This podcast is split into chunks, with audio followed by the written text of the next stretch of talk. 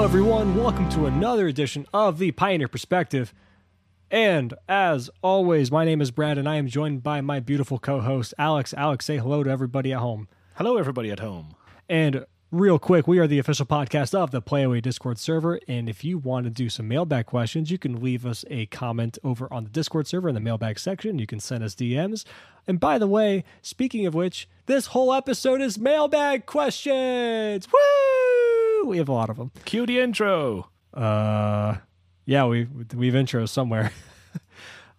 But real quick, before we get to the mailbag questions and any really fast news about Magic, we have Twitter socials. You have Come Play Away. We have the podcast Twitter, Pio Perspective, myself at Bradsford. We have Disciple Bolus for Alex. We have other podcasts. We are the Pioneer Perspective, of course, but we have our sister podcast, Pondering Popper, hosted by Callie, Kais, and Diego. If you don't listen to, or if you don't play Popper, I still recommend, getting in a few episodes or not. It's really awesome. They're very insightful. And we also have merch. We have the Pioneer Perspective playmats as well as Playaway playmats over on Inked Gaming. So you can go and check out the link in the description there. Even if you don't want to get a specific playmat for the Pioneer Perspective or for Playaway in general, there is a link in there for the affiliate program that still helps us out if you find anything on Inked Gaming that you like in general. So it doesn't have to be with us. And of course, we love you and we appreciate you like always. And I'll say that again later. So Alex, the first thing I want to ask you before we get to the questions, did you know, and by the time this actually comes out, we'll know the answer to this tomorrow, but did you know that there's going to be a B&R tomorrow? Because we're recording on Tuesday, which is the 18th. Wait, I actually wasn't aware that there was going to be a B&R. Yeah, there is a B&R tomorrow, most likely historic. Maybe there are some rumblings of, I think, Doomsday and Vintage for some reason. I don't know why. But mostly historic because you have Tainted Pack going into Thassa's Oracle. But they just spoiled Historic Anthologies 5, which features Stifle. Yeah. Which is literally the best card against that deck. Well. Except Stifle Bird is better, and people should run Stifle Bird and watch them exile their entire library and then Stifle the Oracle. Lol. Yeah. I mean, that would feel great. I mean, if people want to know how to play against Tainted Pact Oracle, just ask CEDH players. They've been doing it for a year. I saw someone's tweet. It was just like historic players complaining about Tainted Pact Oracle. CEDH players, welcome to our living hell. But because it is an actual B&R announcement or a B&R thing in general for tomorrow, give me, on a scale from 1 to 10, the likelihood of anything in Pioneer happening. 3 out of 10, where I will say 3 out of 10, where 1 out of that 10 is them realizing that the way they change double face cards is stupid and now they actually do it properly, which indirectly affects Pioneer. I could imagine them being like, why didn't we do that? We're stupid. And then now coming back on it, but I don't know. Ooh, honestly, if, but I genuinely doubt that, but that is like a minute chance that happens. If they randomly just said, yeah, bring Delight into Tybalt stupid, we're going to fix that, I would just be like, wow, my Niv Delight matchup just got way better in most of my decks. that can play like Coma. Because I'm playing Carnage Tire in the sideboard because Niv has a hard time dealing with it unless they go into Extinction Event. That's their only out. Or, Aether Gusting it on the stack. So but I like doing a 1-1 split between Coma and Carnage Tyrant. Or blocking it with Niv. Okay, yeah, that's fine. That's fine. But I can Aether Gust their Niv on the field. And it's so they put it on top of their deck and cast another one. Brad, I don't know where this game plan is going. I've won games doing this, and I'm like, yes, you can keep casting Niv. I'll keep Aether Gusting it. Because I side in 4 Aether Gusts for Niv. Wow. Yeah. Okay. Because I hate Niv so fucking much. I don't hate Niv. Let me get that out of the way. First off, I don't think any banning should happen at all. Niv is an annoying deck, but not because it does anything oppressive or unfair. It's just but why do you always have to top deck Niv? Please stop that. Well, if you Aether Gust it, of course they're going to top deck Niv over and over. Okay, yes, but this is my choice. But I'm sure we'll be talking about Niv because, as we said, we did a mailbag question episode. So we always had a mailbag on the Discord where we got some lovely questions in. We also had a post on Reddit, which had, by the time we recorded, I think 37 comments. So thanks everyone for chipping in. Some people did part of the work for us. There's a couple of replies that I'll be, paraphrasing throughout too, where some people put it in a way where I'm like, I don't know how much I can add to this, but I won't just be reading out entire responses because that's boring. The first reason why we wanted this mailbag episode, and I think we should just get started unless there's something to add.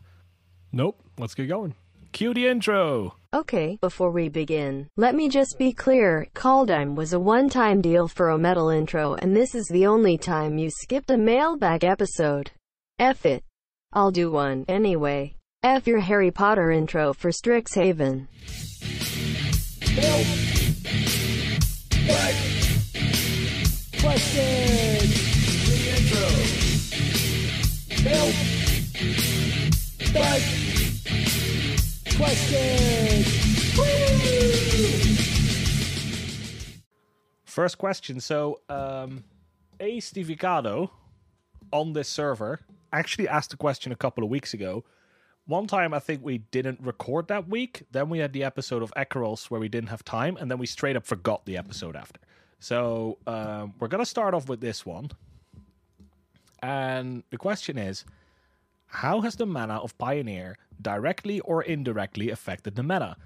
A lot of untapped land cycles, fast lands, bane lands, and the triomes all encourage enemy-colored pairings or wedges. The relevant ally color cycle is the bicycle lands, which are more for mid-range and control decks, and no show lands aren't relevant. Big true, by the way. So, Brad, what's your answer to that? We have talked about this before, but please, what is your take on this? I mean, it seems like we've leaned into a lot of decks that are able to, play the colors comfortably, right? Even you look at things like Azorius with Spirits, you're still playing a mana confluence or two because you're just struggling to get all your colors together. I'm missing the pain lanes and the fast lanes, things like that. It's obviously a big part of the Pioneer meta, and I say that, but when I think about it, can you think of any deck that's not in existence right now because of the mana base, solely because of the mana base? There's a good chance it's Gruul. We've seen Gruul decks occasionally show up. We know, especially people knowing playing Standard now or playing Historic, that there are definitely exceptionally powerful Gruul cards, right? Gruul is actually a really strong color combination in terms of cards it gets. Not necessarily multicolored cards, but it is the color pairing that holds both the Great Henge and Embercleave, which are two very good ways to build a deck. And actually, right after Zendikar, I think the first weekend after Zendikar, where we got the Gruul pathway, we immediately saw both challenges being top-aided by multiple Gruul decks. Then they immediately faded again. And I wouldn't be surprised if that's because people were thinking okay, this deck is definitely better, but it's still not, the mana's still not good enough.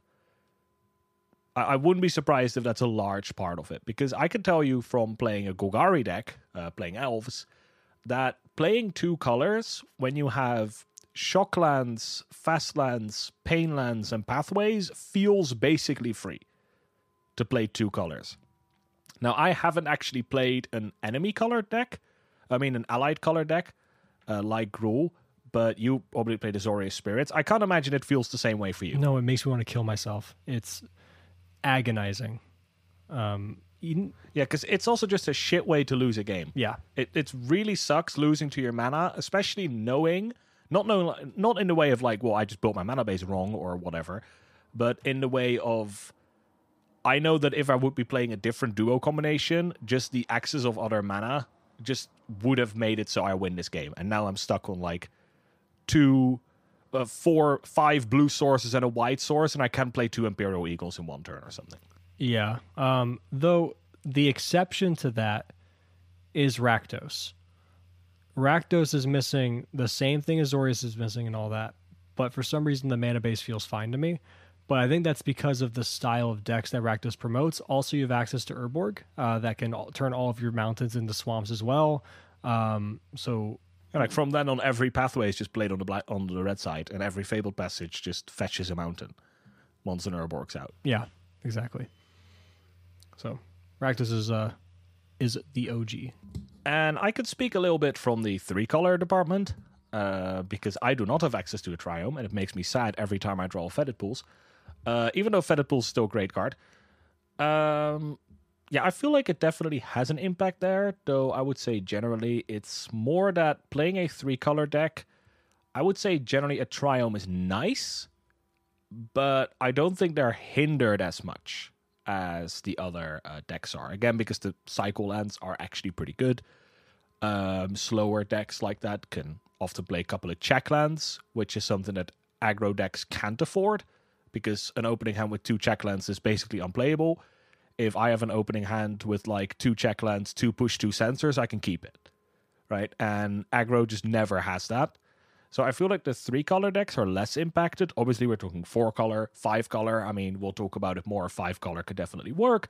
But obviously, that also still has upgrades to get from getting the Triomes. But it's not as severe as the two-color decks. And again, also the two-color aggro decks suffer the most.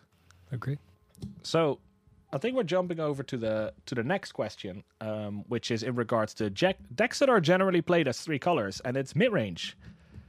And the question comes, it's a combination of questions of a couple people who asked similar questions. So we have PureSteel25, yes, on Reddit. MauriciusBR on Reddit. And then Wentworth from the Discord. I'll ask a similar question, which generally was like, well, why is there no rock deck? And then sort of trying to answer it themselves is like, is that just because Niv is that much better? So I'll have you start off again, Brad. So we've talked about this before, and you're very keen on this in saying that Niv is not actually like a true mid-range deck, because mid-range is the idea that you can play this control game if you need to, but you can also be aggressive enough to put up some quick kills. You can kind of go both ways. And of course, you can have a deck that's mid-range that leans towards one or the other. But because Niv himself garners so much value from one card, because I encourage all of you to go on Scryfall and imagine yourself building a mid-range deck with a top end of a card that is like, I win the game, right? But at 5 mana. Your top end's 5 mana. And it's supposed to, like, quote-unquote win you the game, or at least garner so much value that your opponent can't keep up. You basically win the game. Yeah. And then compare whatever you find to Niv. Because I did that all day today, and because I was trying to build like Hero. I was trying to build 5-color Hero for fun, and you ended up building a Niv deck. I ended up building a Niv deck, and I was like, because I was looking at all the cards, and I just started throwing everything in, and I was like, I should just run 2 Niv. I looked at all the cards that I had. I'm like, this is basically a Niv deck, so we'll do that. That is a thing. And that is one of the biggest reasons why mid-range is not in the format. Though, if we're being honest, mid-range in the traditional sense might just be bad in 2021 Magic. Yeah, and this is one of the comments that I was picking up, and it is by, let me please say correctly, it is on the Reddit. You can still find it under these questions. I believe it is under Pure Steel's question, asking like why there's no The Rock. It's one of the top ones. By Giaccio Caldo? I don't have the name in front of me, so it's all you, dude. There is a lot of C's in that name.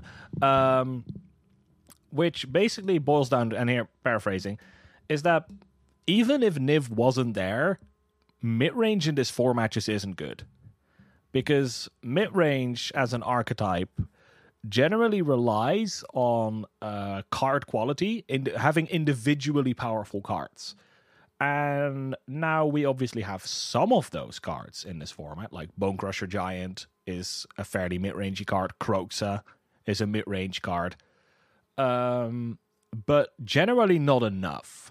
Right, we've talked how Liliana Waker of the Dead is like pioneers Liliana of the Veil, but it's not Liliana of the Veil, right? Liliana of the Veil was just a better card, obviously, because it's, even though it's cheap, it's cheaper, but whatever, right? Liliana of the Veil is just a better card, and a lot of this happens here. We don't have Bloodbraid Elf, we don't have Tarmogoyf, which is just so many stats on one card. We don't even, in a lot of these, have good manlands, right? Where Raging Ravine is, like, genuinely a scary card once it starts going in Jund, because it just gets so big so quickly.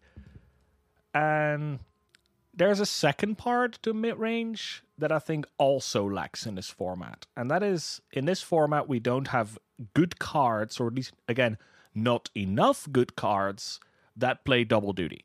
If you're looking at Modern Jund, which, again, I will compare it a lot to Modern Jund, because it's like, when people think of mid-range, they think of Jund, right? Maybe they think of Golgari, like The Rock, but generally people will be thinking of Jund. We have a card like Lightning Bolt. Now, Lightning Bolt can kill small creatures in other matchups, or it can burn your opponent out. Renin 6 can buy you back cycling lands for card advantage, or it can ping small creatures. Tarmogoyf is a good attacker, but it's also a great blocker. Liliana is applicable in every matchup, especially in Modern, where the shatter matters a little bit more. Kolagun's Command is super flexible, depending on its matchup. And Modern Jund is just full of that. And if you would build a mid-range deck in this format, it isn't really. It doesn't have enough cards that serve double duty. And to bring up Liliana again, and we'll touch on this subject a little bit more later, another way that a mid-range deck can work is if it has a good discard outlet. Because then, if you think like, hey, my Fatal Push, for example, versus Lightning Bolt, is where Fatal Push is very one-dimensional, because it's very good against creatures. And if your opponent doesn't play creatures, it doesn't do anything. Now, if you have a good card to discard this to, it might be less of a problem, but I also feel like we're lacking that a little bit. Again, Liliana, Waker of the Dead, is just too expensive and too slow to serve that same role that Liliana of the Veil does. I wonder if... I think we've talked about this before, and I'm sure I've asked this before, but I don't think Liliana of the Veil would even be too powerful for Pioneer. But Liliana of the Veil is interesting because it's like right on the line of like what's too powerful, or what's powerful enough, or like, you know, not anything egregious. I don't know, I'd be interested in it. I think Liliana of the Veil is probably fine, honestly. It would probably be a format staple. It would be a very, very powerful card. But I think generally Liliana of the Veil is fine. Right, the mana cost is actually somewhat restrictive. Right, double black and a colorless is not something you can just cough up in any three-color deck. I can tell you from experience playing a certain card that is black, black, black, blue, red, that sometimes cards can be very restrictive. Now, Nicobola is probably the most restrictive card ever printed, bar the Ultimatum Cycle.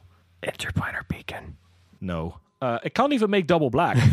If it could make 2 mana of any color, but you can't even make double black with Interplanar Beacon. So it doesn't even solve the biggest problem. But anyway, Liliana would probably be okay, also because Liliana does actually go down to 1. So you could stomp her, or you could even stomp her a turn later. Your average haste threat will kill her. You can cycle a Shark Typhoon for 1 and kill her. You can eliminate her. That would probably... Ooh, dude, eliminate would immediately see way more play if Liliana of the Veil was in the format. Yeah, eliminate would immediately replace Heartless Act. It's already...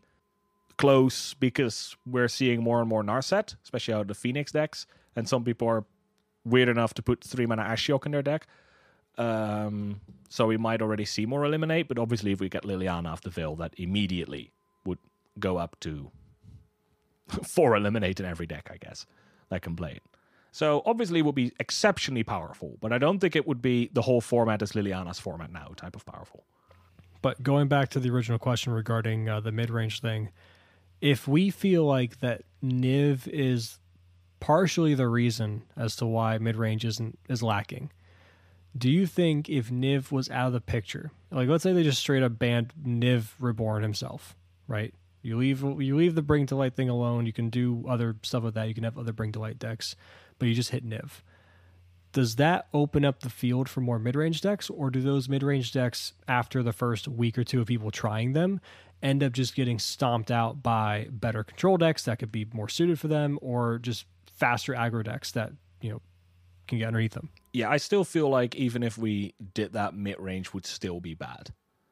I'm sure some mid-range will come through. I'm sure some mid-range can find a way in some metas. I'm especially thinking like Rakdos Pyromancer is a mid-range deck to an extent. That's probably the only real mid-range deck we even see played right now. That would probably become a little bit better because its Niv matchup is bad, kind of similar to Vampires, which plays can play a mid-range role, right? I think Vampires is a good example of can be a mid-range deck. Yeah. So those decks would see a bit more play because their NIF matchups are bad, but don't immediately expect your Siege Rhino to be a good card. Or to immediately put Liliana, Waker of the Dead, and some removal in a deck and be like, this is my mid-range pile now. Like, you would still get destroyed. Yeah, Siege Rhino is never going to be... Like, if Siege Rhino is, like, one of those cards that's, like, barely...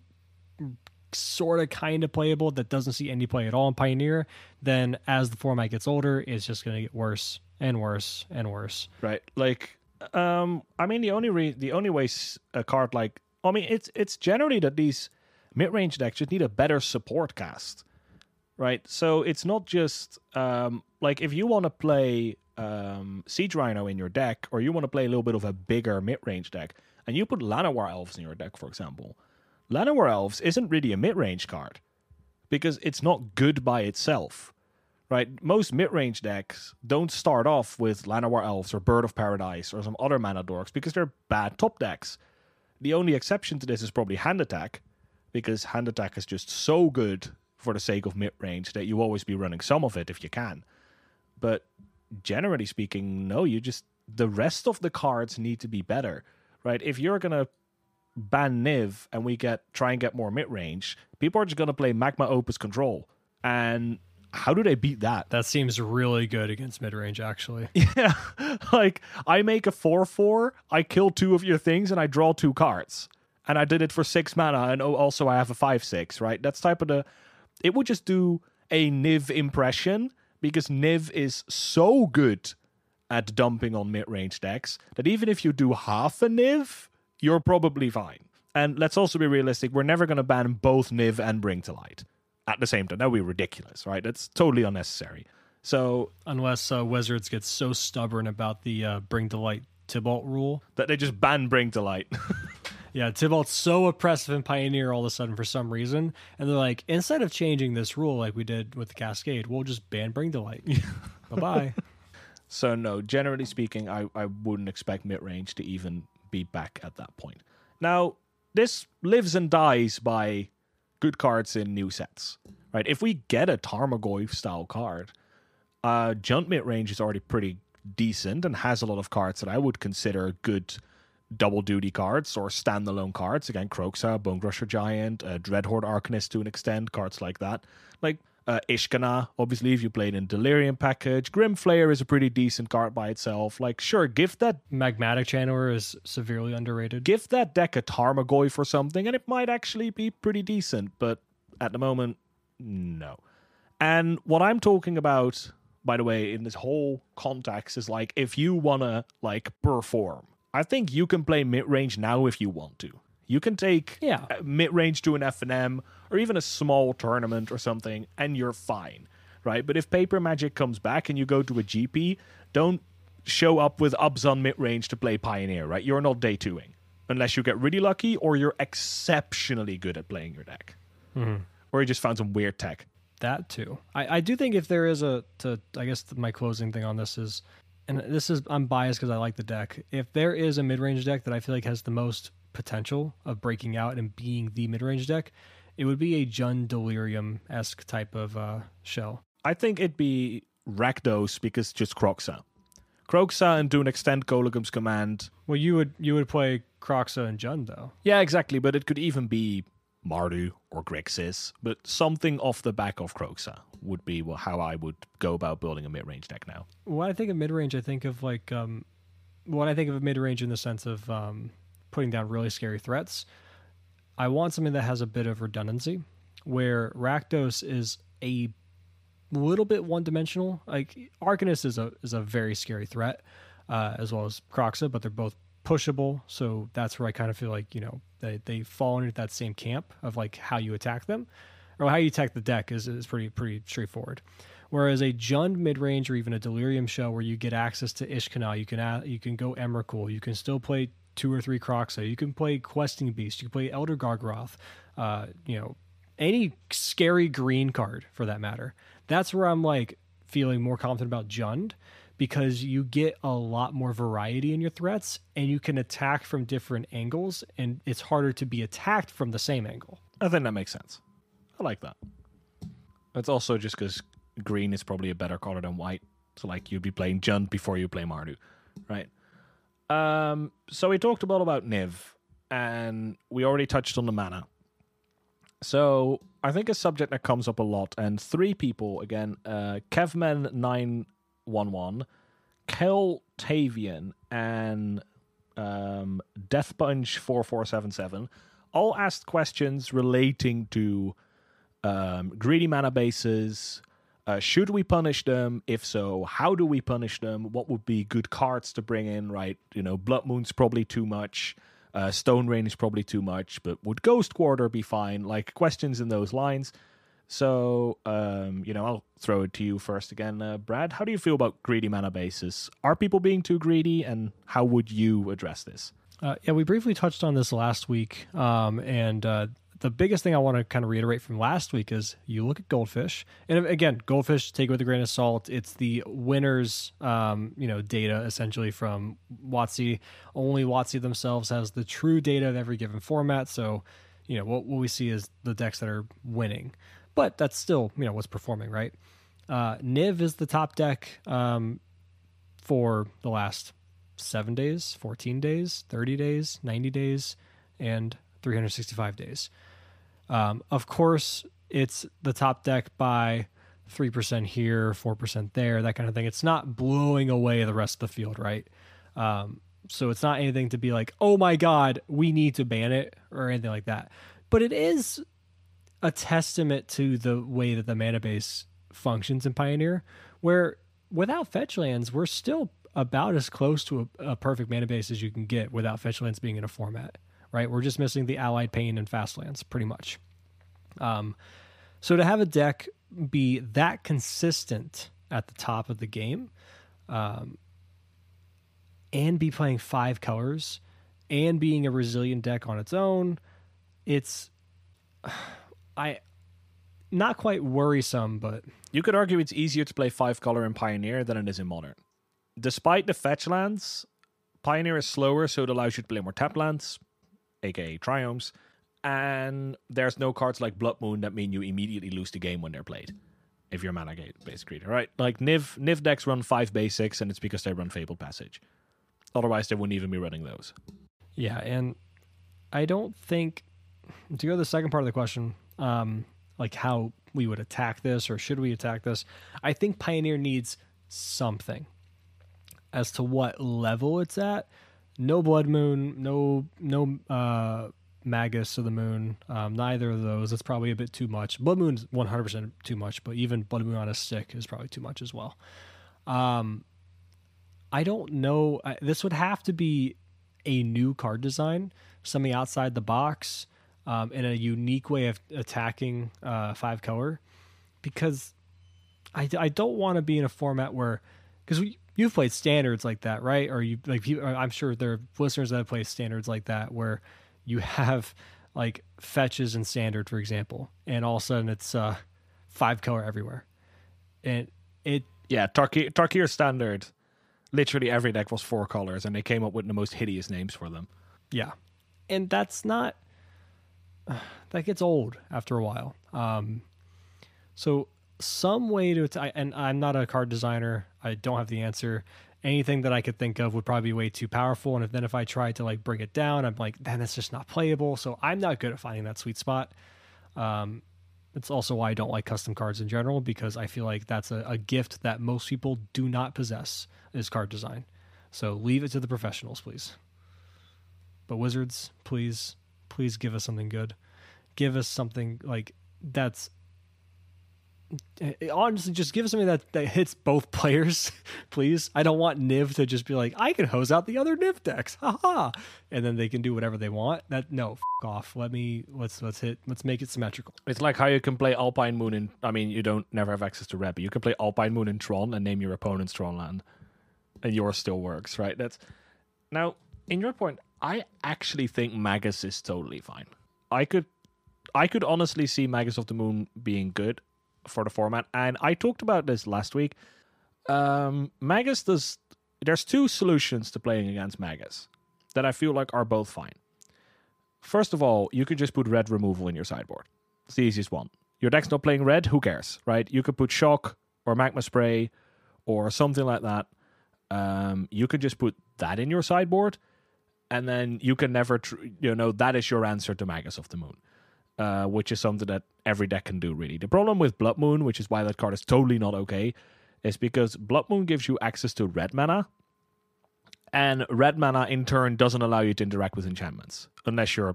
you can sink all of it into a Scour from Existence and pay 7 mana to kill the Blood Moon, but at that point you've lost the game. Then I might well put 8 in it and cast an Ugin, I guess. So that doesn't work. Where Magus of the Moon, it gives you access to red. Well, there's a 1 mana red card that kills this thing. You could just put a Shock in your deck. Or again, Magma Spray, which is already a popular card.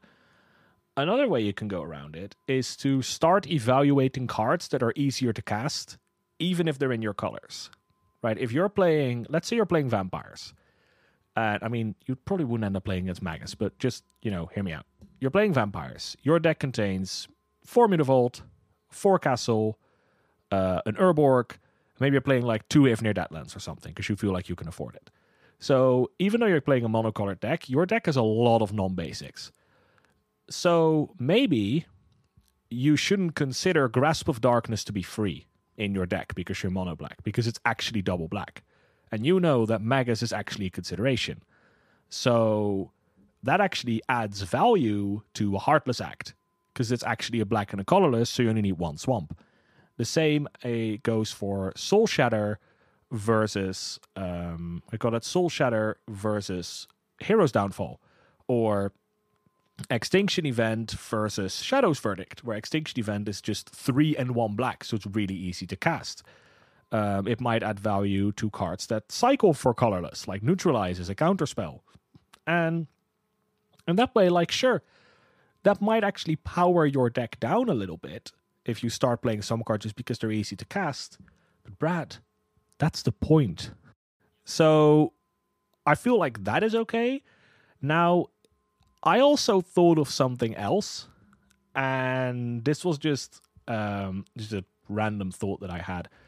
Sometimes Wizards does this with cards, and it gives your opponent the ability to activate effects. I believe there is a card in Legacy that says something like, it's an enchantment, and it says whenever a creature comes to play, it immediately gets destroyed. But any player can decide to skip a turn to destroy it. So even if you don't have enchantment removal, you are giving your opponent a severe cost that they can pay to get rid of it. We could do that with a Blood Moon. Yeah. We could have a Blood Moon that says, skip a turn to destroy this, or pay 5 mana and discard a card to destroy this.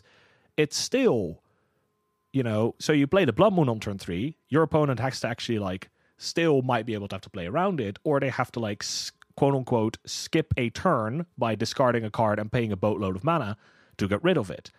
I think that is a design space you could be able to explore, because we haven't seen cards do this in a very long time, but I do think it's an interesting design choice, where it's like, hey, I'm going to put this permanent on the battlefield, which is super problematic for you, but I am, at the same time, giving you a way to destroy it. It's just going to cost you.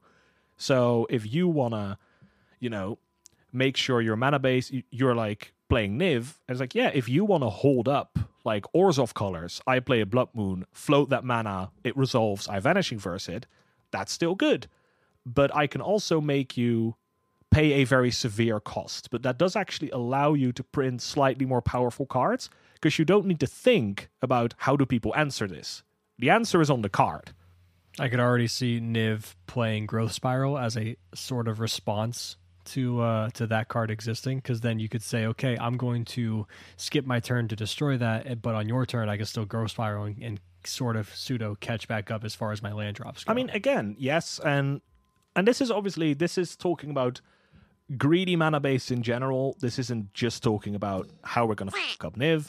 This is just about how do we punish greedy mana bases, because Niv is already moving to a more instant speed style gameplay. Now through Vanishing Verse, a lot of them run Kolagun's Command, Prismari Command.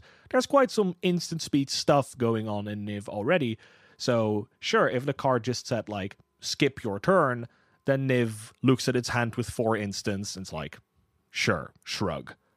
So That might not even be the best answer against Niv. And this is obviously just spitballing, but I think that is a type of design you could implement. We've also seen people asking, like, so I'll go to Deathpunch's question. Do you think Ghost Quarter is okay? I don't think so, because I hate the fact that Ghost Quarter can hit basics. I just really don't like that in its design, right? If I put a couple of islands in my deck, if I put 2 islands in my deck, because even after being Field of Ruined and stuff, I would be able to cast my counterspell. I think that is a... And, like, I could be running a castle here, but I'm choosing to run an island because I want to play around that. I think that should be rewarded in some way. I don't generally don't like cards that touch basics. So that's personal. But I don't. Now something like Tectonic Edge might be good, or a better Tectonic Edge would be interesting. What's the card that Ponza uses? You mean the land or the destroy spell? Destroy. They use Stone Rain, Pillage, and Muhuru Acid Malls or something. Would any of those be okay? Stone Rain and Pillage are totally not okay. Acid Malls probably is, because it's just a 4-mana Stone Rain, but it gives you a forest too. And we have 4-mana land destruction with upside in Pioneer, and it's not good enough. So Acid Moss would probably be okay. Also a little bit... I mean, it's not super hard to cast. I think it's 2 colorless and 2 green, but still a little easier than Stone Rain, which can effectively go in any deck with rat mana. But the problem with those cards, and the problem people pointed out with Tectonic Edge, is that it's all too slow.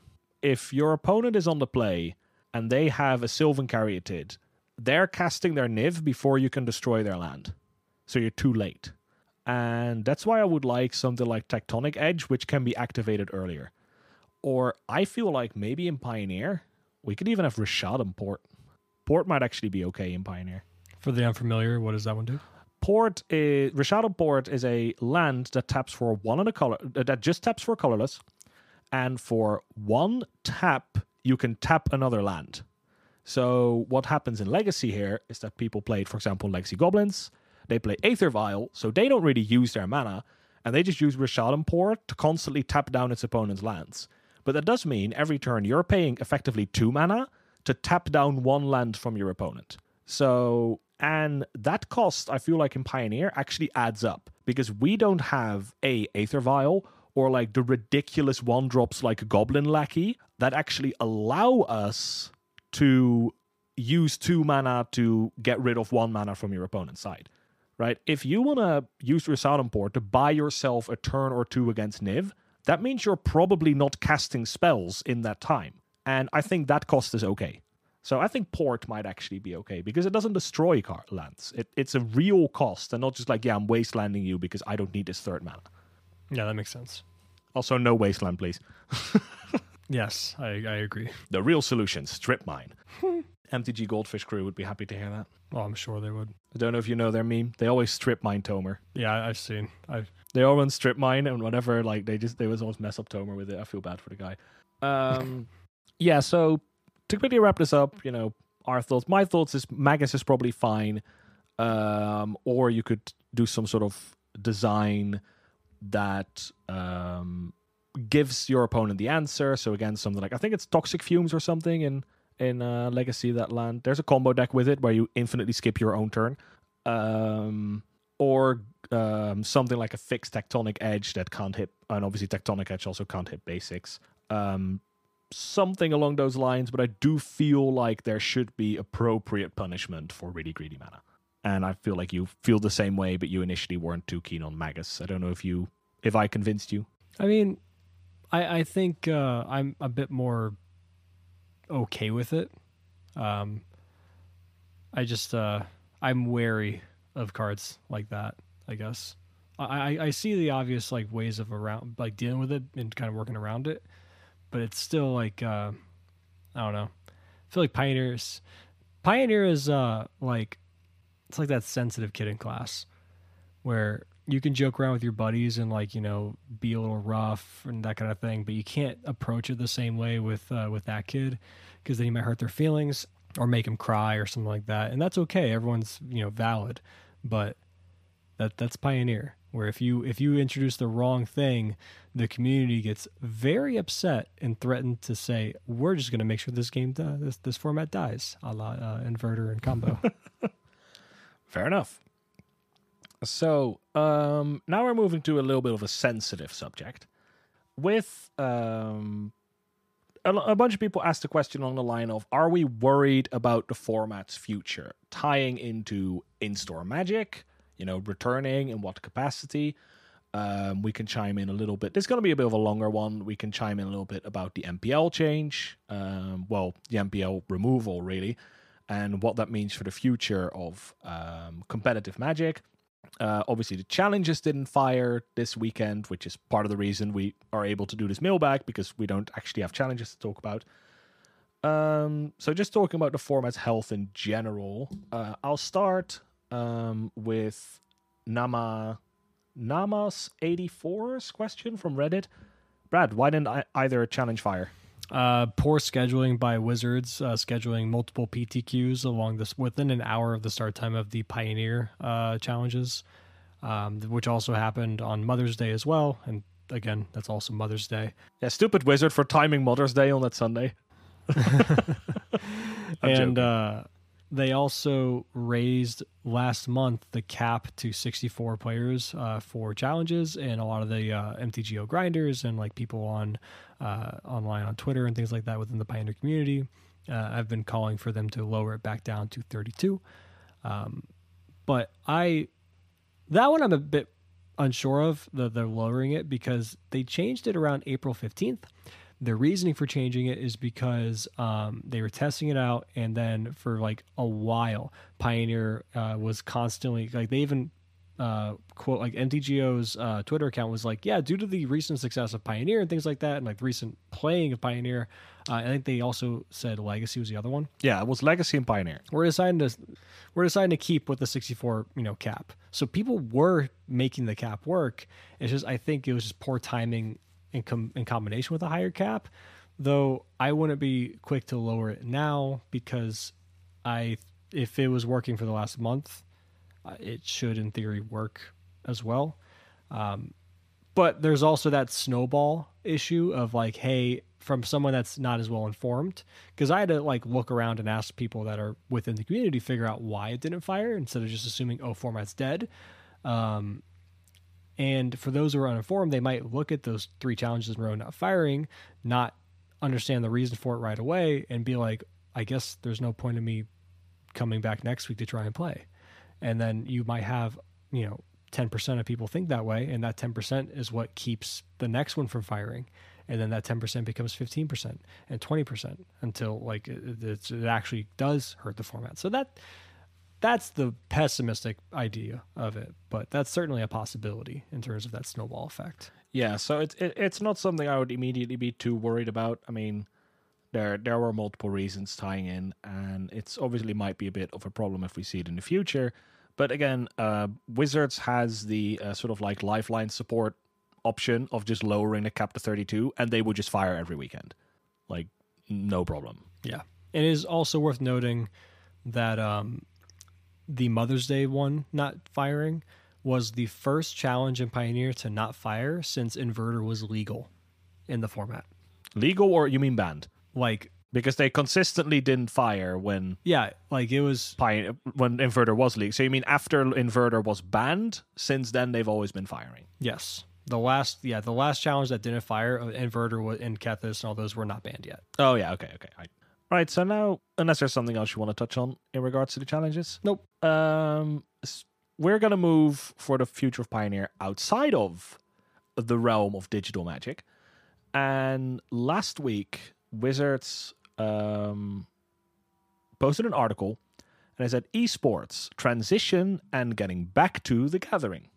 And I'll focus on the back to the gathering part, and I'll lead into this question a little bit. Well, lead into the subject a little bit. It's not maybe as much of a question, but more of a subject.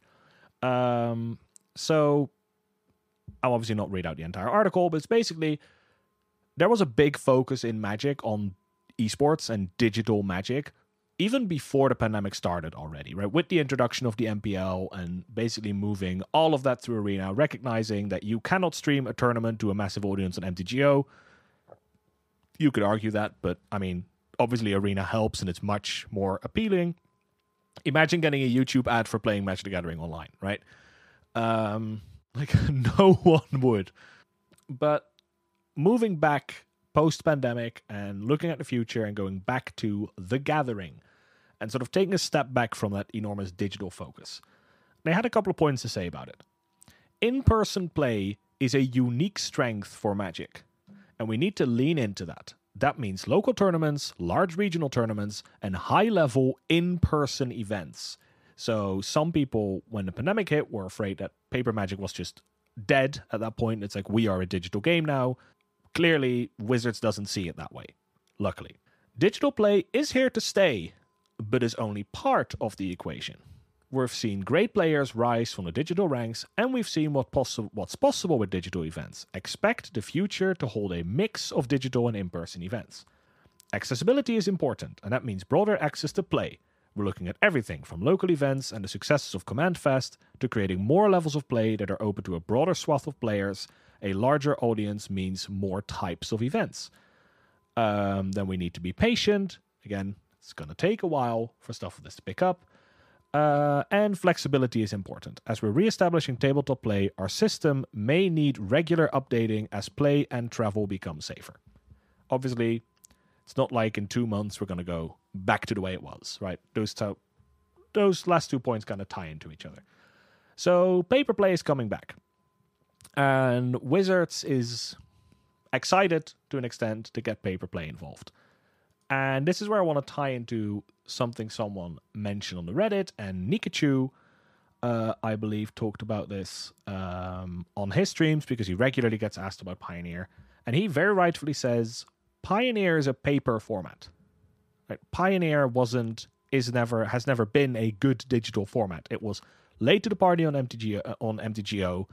It involves a lot of recent standard cards, which you can all find on Arena, but it's not on Arena.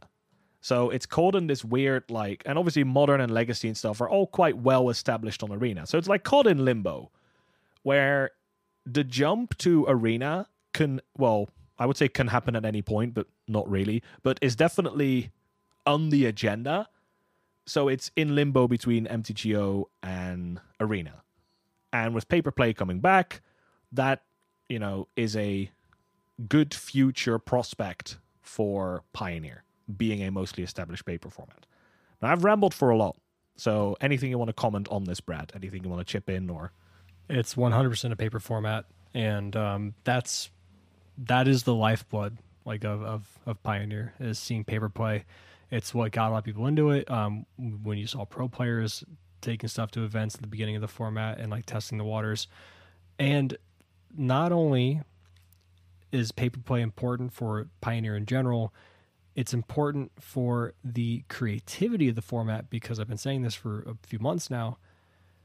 Getting incentive for pro players to play Pioneer, because right now there's none, right? There's literally none. The MTGO events are better suited towards there's more events there are some small ones for Pioneer, but there's more for Modern and Legacy, things like that. So these MTGO grinders or these pro players be like, yeah, I'll just go fire up a Modern event, play more of those, get more reps of this deck in, and then have a larger prize option available, or a bigger slew of them. And then on the other side, Arena has historic and standard, and that's it. So giving pro players a reason to play the format and pick it up will make it so that there are decks that just kind of pop up out of nowhere, seemingly, and the format gets figured out at a faster rate. And there's a very good chance that Niv is not the best deck. There is a very good chance of that. And I've been saying there's a very good chance of there being a Death Shadow type deck in Pioneer that just has not been discovered yet. But the card that is the deck is there. It is buildable. It's just no one's really quite gotten it yet, because pro players don't have a reason to play the format. But going back to paper and giving them a reason to play the format is massive, incredible. And then more eyes on the format, because pro players playing it and solving the format, getting more decks and more interesting things involved, means more interest in the format in general, which means more incentive for Wizards to put it on Arena, which means even more people playing the deck or playing the other format, more decks getting tried out, more reason to have like actual pro players coming into the format on top of that. And you get that beautiful yin yang of paper and digital. And then maybe Pioneer can be a successful digital format. It all comes back to paper. Yeah, because it's anchored to paper Magic. So it works digitally because it's well established in paper. And yeah, I think that makes sense. I think another point, and this sort of strengthens its like idea of moving back to paper Magic, and it gives me more trust in that like the future of Pioneer, because again, it is strongly tied to paper play. I want to quickly mention, because I sort of did it in between, the MPL is gone. Basically, it'll be gone by next year, I believe. Yeah, they have like a 15-month heads up, basically. Yeah, in 15 months, the MPL will be no more, and there's going to be a yet to be determined new competitive structure returning. What they've basically said is that professional Magic is dead. And the idea, and here you have to split, or professional Magic is basically dead, or at least like not something. I think they were told, like the pros were told something like, we should not consider Magic to be a career or something along those lines. Because, and the difference is competitive Magic and professional Magic is a difference, right? The professor pointed it out in his video on this. Professional means Magic is my job and I work 40 hours a week, just Magic, that's my livelihood. Competitive Magic is I write articles, I do streaming, or maybe I just work a completely different job, like 3 or 4 days a week.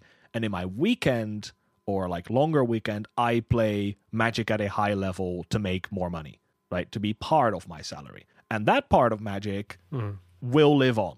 And later they said on Twitter, the Magic Esports account on Twitter did some damage control, and basically stated, like, there will be a structure akin to the old one. They're not saying we're going back to the old structure, but there will be a structure like the old system. So the PPTQ, GP Pro Tour type of system will in some way, shape, or form return. They were very vague about it. Now, I don't want to touch on this much longer because I frankly don't know enough about it. So the professor did a video on it, which links and ties into a video Paulo Vitor Dama de Rosa did and an interview Paulo Vitor Dama de Rosa did, which were both linked in that video's description. The interview was with the professor. Paulo's video, like solo video on it, is on his own channel. And I would recommend, if you want to have more thoughts on it, watch that one, especially watch Paulo's one, because, well, he is a pro player. He is in the MPL. He knows much more about this than I do. Yeah, it's fair. Then I want to, let's see. So we had some things. So in-store Magic, we talked about. Why didn't the challenges fire? Now I want to go on a, I know I've already been talking a bit, but a small rant. I would say more I want to express some frustration. And it is the Pioneer is dead meme. And this is it's almost just like the people on Reddit, Twitter, wherever, and especially other content creators who have a lot of influence in the public opinion. I talked about this in the Fast when like the BNR was announced, and Jim Davis said something like, oh, and there's a Pioneer announcement. Wait, Pioneer exists? Haha, roll laugh track. And this is not to shit on Jim Davis or to any content creator anymore. I'm not going to mention anyone by name. The expression is, if the cap fits, wear it. Don't know if you've heard of that, Brad. Yeah, we have some more things. If the shoe fits, wear it. The Dutch version that I always think of, wie de schoen past, trekken hem aan, which is the Dutch expression. I mean, usually... Which basically just means, if I say this and you're like, I think this applies to me, then listen to this. And if you don't think it applies to you, you can ignore it. Yeah. I hate it when content creators just... And this is obviously because I like Pioneer a lot, and they just shit on Pioneer without like playing it. So they played it when Inverter was around... they play a league every 5 weeks maybe on stream, and they're like, yeah, this format sucks, nobody likes it, don't play this.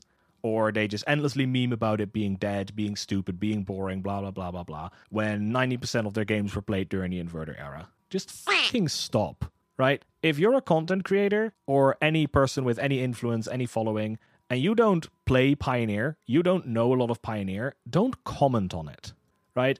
I haven't played Modern in a while. When I watch Modern content, it doesn't look fun to me. But I don't play it enough. I don't know enough about it. So I'm not going to go on Twitter and every time someone mentioned Modern, comment something stupid like, I thought Modern was stupid and dead. I don't know fuck about it because I don't play it. So don't, right? Words have meaning. If you're a content creator or have any following, you influence the public perception. If you keep saying that Pioneer is shit, people will believe that Pioneer is shit and they won't try it. And why? Is this just to spite us? Is it because you're afraid we're taking players away from other formats? Like, just don't. Let people enjoy what they want to enjoy. And if you're well-established, well-invested, then maybe your opinion holds some weight. Otherwise, just shut up, please. Yeah, and Pioneer's not perfect. We're not saying that. No, obviously not. Every format has some, you know, pros and cons. Like, for example, like for me, for Pioneer right now, the gameplay lately hasn't been anything inherently interesting or like super interesting or like unique.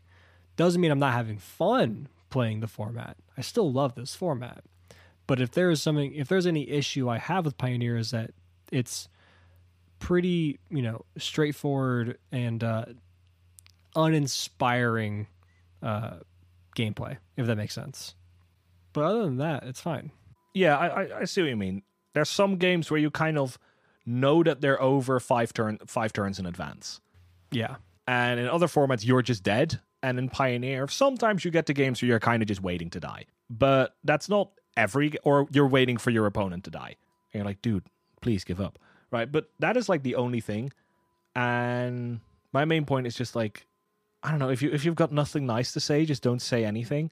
Because the Magic community is really good at being negative. And they hated Pioneer. That's what they're best at. Yeah, they hated Pioneer 6 months ago, so they hate it now, even though they haven't played it. Yeah, but they loved it. They loved it a year ago.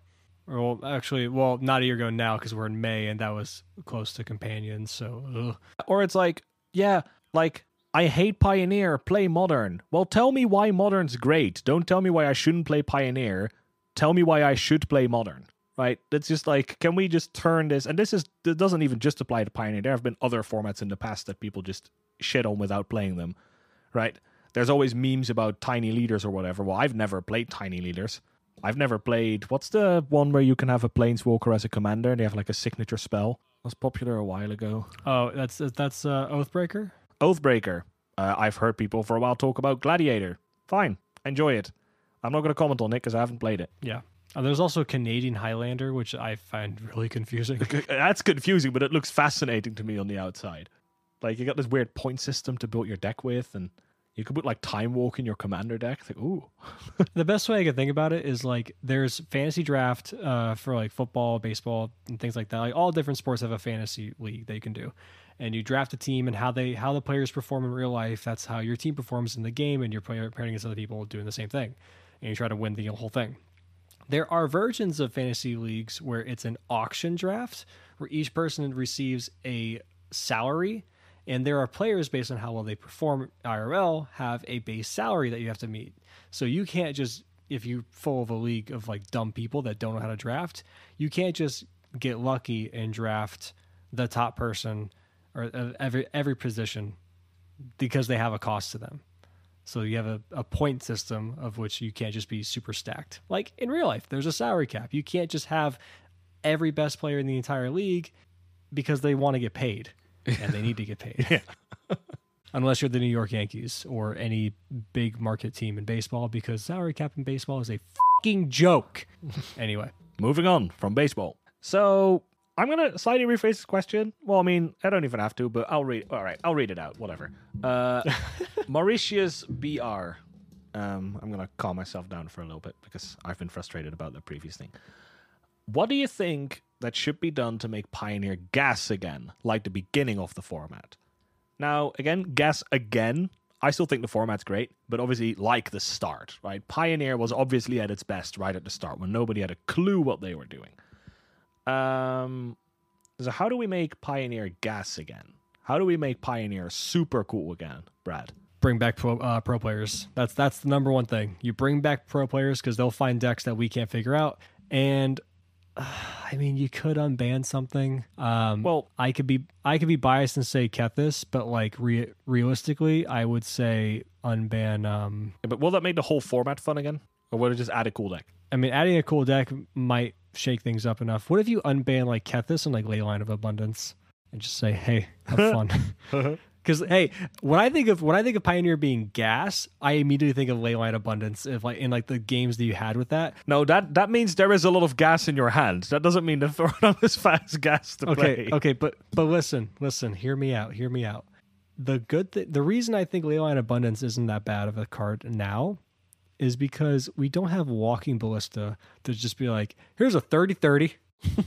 Can you kill it? Oh, on the stack? You're going to target it with a fatal push? You silly f***. This is what's going to happen now, okay? You ready? I'm going to ping you again. Oh, you have another fatal push? It doesn't f***ing matter, dude. I'm going to ping you again. I can just keep removing these counters, baby. You're dead? Holy shit. That was fun. That was a fun game, right? Oh, my God. I love this game so much. And meanwhile, your opponent's going like, oh, this is why Pioneer's stupid. And that's why the format is quote-unquote dead. But we don't have Walking Ballista, so Leyline Abundance is probably just cool. You have Elder Gargaroth, and you have a Questing Beast. I'm proud of you, buddy. So, but yeah, I think obviously a big one is to get the pros on it. But the other one, because I think the main point is, how do you make Pioneer gas again like the start? Well, people need to be brewing. That's what made Pioneer great at the start. You went to, I think the first couple of weeks of Pioneer, I went to an event, I think 2 events a week. Because I went to a Friday to an F&M at different game stores, because they had like lined it up so you could play Pioneer every week, every F&M basically. And I would play some sort of a showdown on Saturday or a PPTQ on Saturday or like a similar type event. I think in the first like 5 or 6 Pioneer events I played against the same deck like 4 times, and it was all like the Oko, like all the overpowered cards in one deck. Mm-hmm. Right, and aside from that, I played against brew after brew after brew after brew. And that's what makes a format real gas. So the first one is to get the pros on it, because the pros will do the brewing for you. And then there will be some sort of new crazy deck to play every week, like Enigmatic Incarnations, which randomly just showed up one week. Right, that will happen more often with pros having eyes on the format. The second one is to just get it on Arena, dude. Where is it? I remember... Do I remember it correctly that they initially said that you could expect Pioneer Masters end of 2020? Do I remember that correctly? Yeah, so they said it was the September, I believe... No, I'm sorry. No, it was the July. It was the July State of the Game where they said Q4... is when we're going to have Pioneer Masters.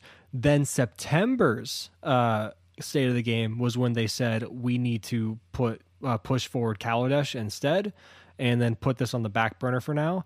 And since September, September's State of the Game thing announcing Pioneer Masters 2021, we have not had a single mention of Pioneer in any State of the Game update since then. I saw, because I found this old tweet I did in January 22nd, there was the developer roadmap. And it featured Coming Soon, Kaldheim, and Android Early Access. In development, Historic Anthology 4, iOS support, tablet support, min-spec Android launch, and Strixhaven.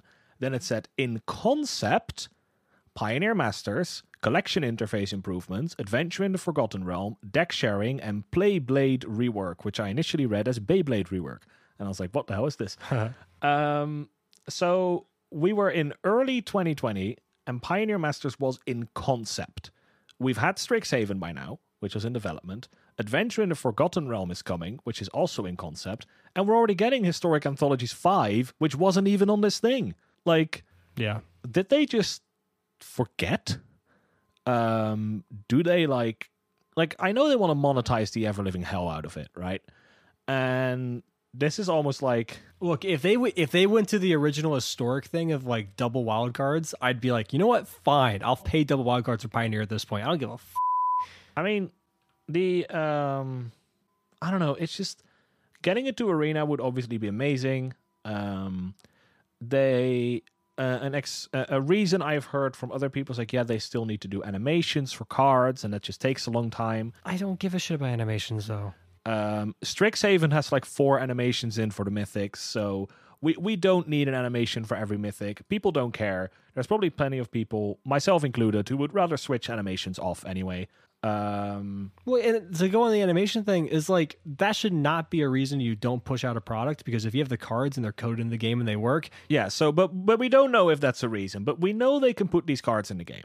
We know they can, right? I had a thing, I think it's like 6,000 cards they need to put in. Less. I think it's less than 6,000 cards that they have to put in. Less because they're adding more and more with, I guess, organthologies. Like yeah, and but every card they add in a standard set is a pioneer card that's now already in the format. So it's never getting more. The amount of cards they have to get from Pioneer right now will only shrink through anthologies, adding a couple, through remastered sets, adding a couple.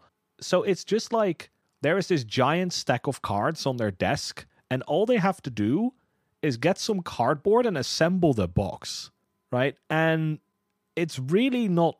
It's never going to be that they have to, well, if we wait, we need to assemble 2 boxes, 3 boxes, and we whatever. No, 1 box, put the damn cards in, make it so I can click on play for my Pioneer, and allow me to play the game.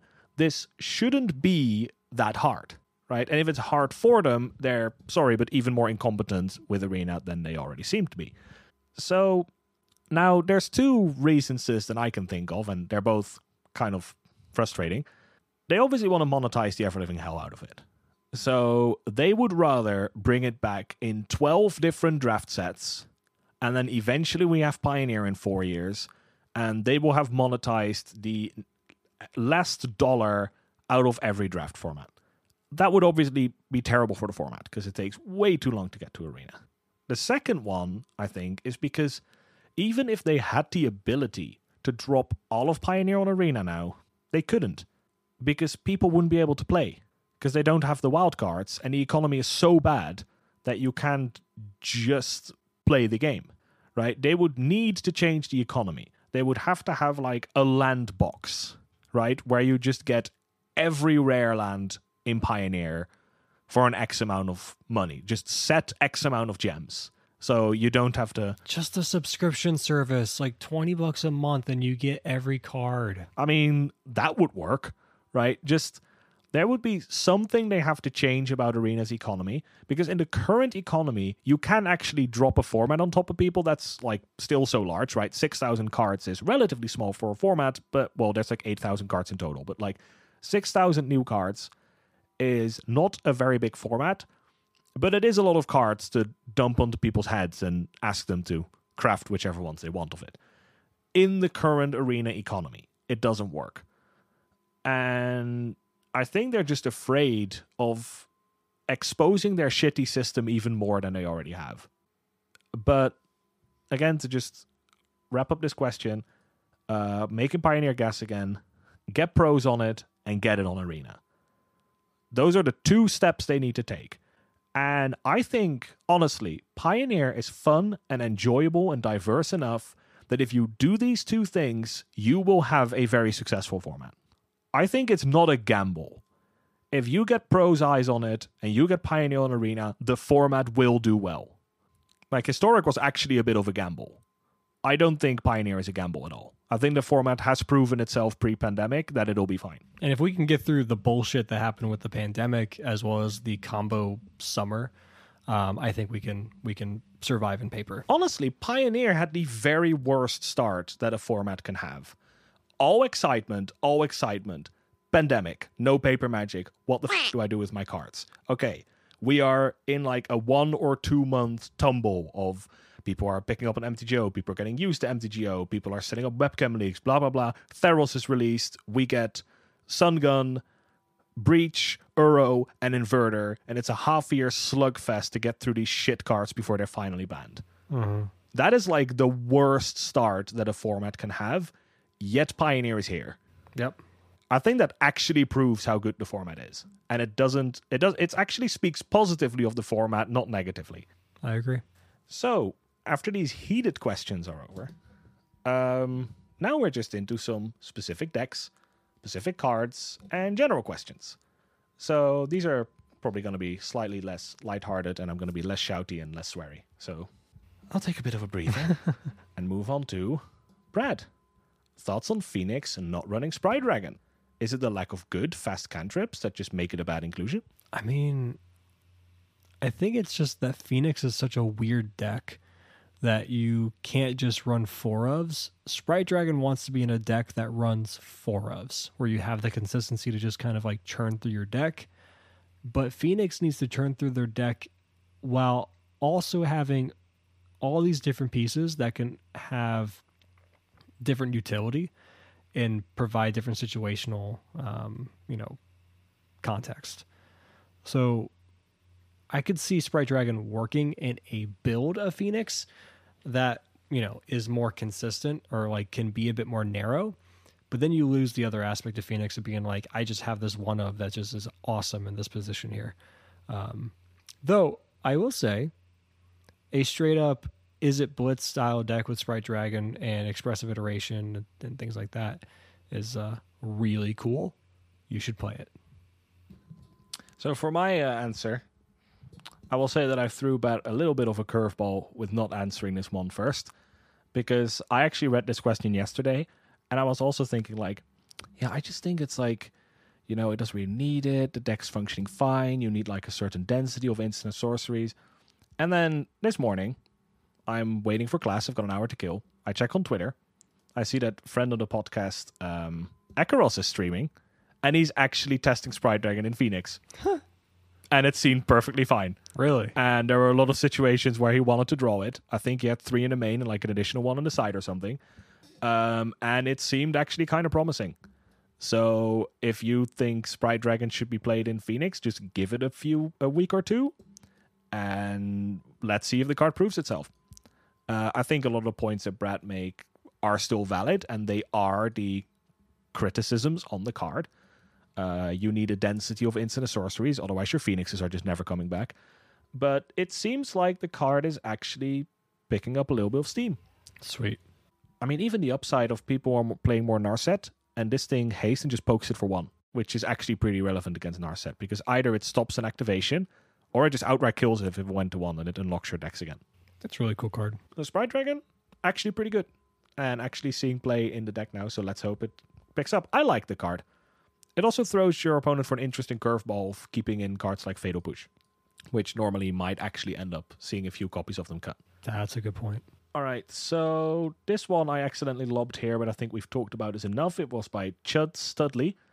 Do you think there is a way to effectively nerf out Niv without just nuking their 2 namesake cards? Is Niv even a deck worth bringing down a notch? It's certainly not super dominant, but it seems maybe just too versatile. Is there any obvious strategy against Niv? Now, we talked about the mana bases, we talked about mid-range, etc. But I do think the last one is actually an interesting one to touch on. Is there an obvious strategy against Niv? Yeah, counterspells. Any control deck that can come in. I can tell you from experience that is only half true, because Niv throws so many haymakers at your face that if at one point you run out of counterspells and they stick 1 Niv, you probably immediately lose. So counterspells are good against Niv.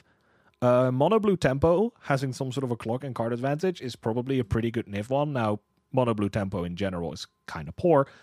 But if you're just looking to hate out your friend who always beats you with Niv, mono-blue tempo can work. Phoenix actually has a pretty good Niv matchup, which is part of the reason it's played now. I didn't know that myself, but I have been told by people on our Discord when someone asked a question in the mailbag, and they're like, yeah, Phoenix is great against Niv. And I'm like, yeah, I guess that makes sense. Moving on to the question after, again, by Pure Steel. We asked a couple of questions, but they're all good ones, so I'm just going to be answering all of them. What do you think would make Sylvan Advocate a playable card in Pioneer? I think it might already be good, but its lack of play makes me hesitant. You need so many lands for it to get turned on.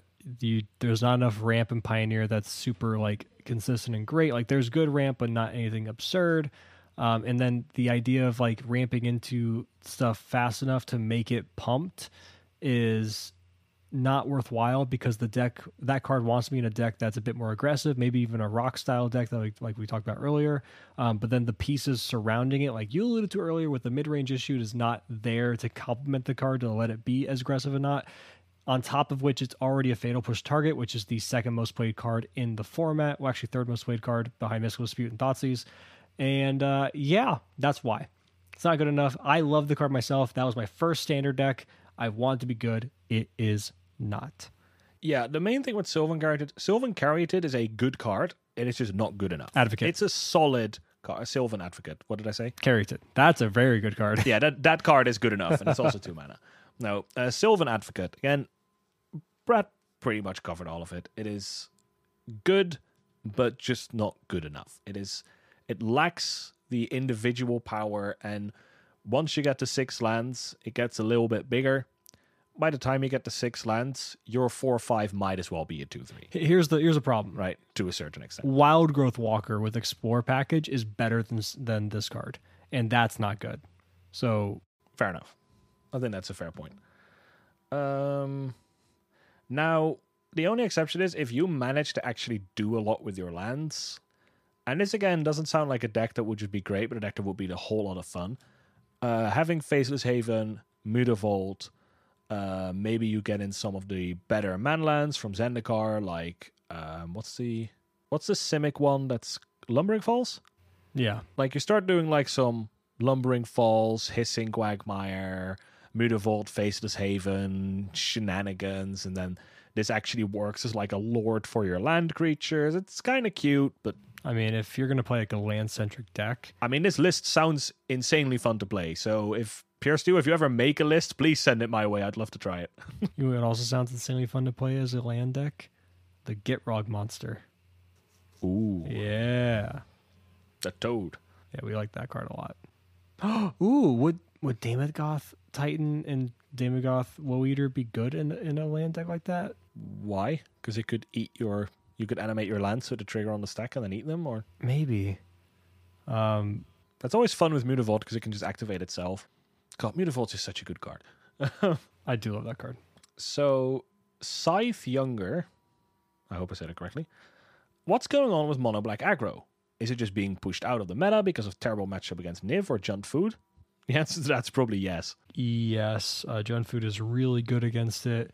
Sylvan Caryatid is such a good blocker against the deck as well, with Niv being the top deck in the format, representation-wise. Because you have a bunch of 2/1s. Right? So what are you going to do against Caryatid? Nothing. You're not going to push it.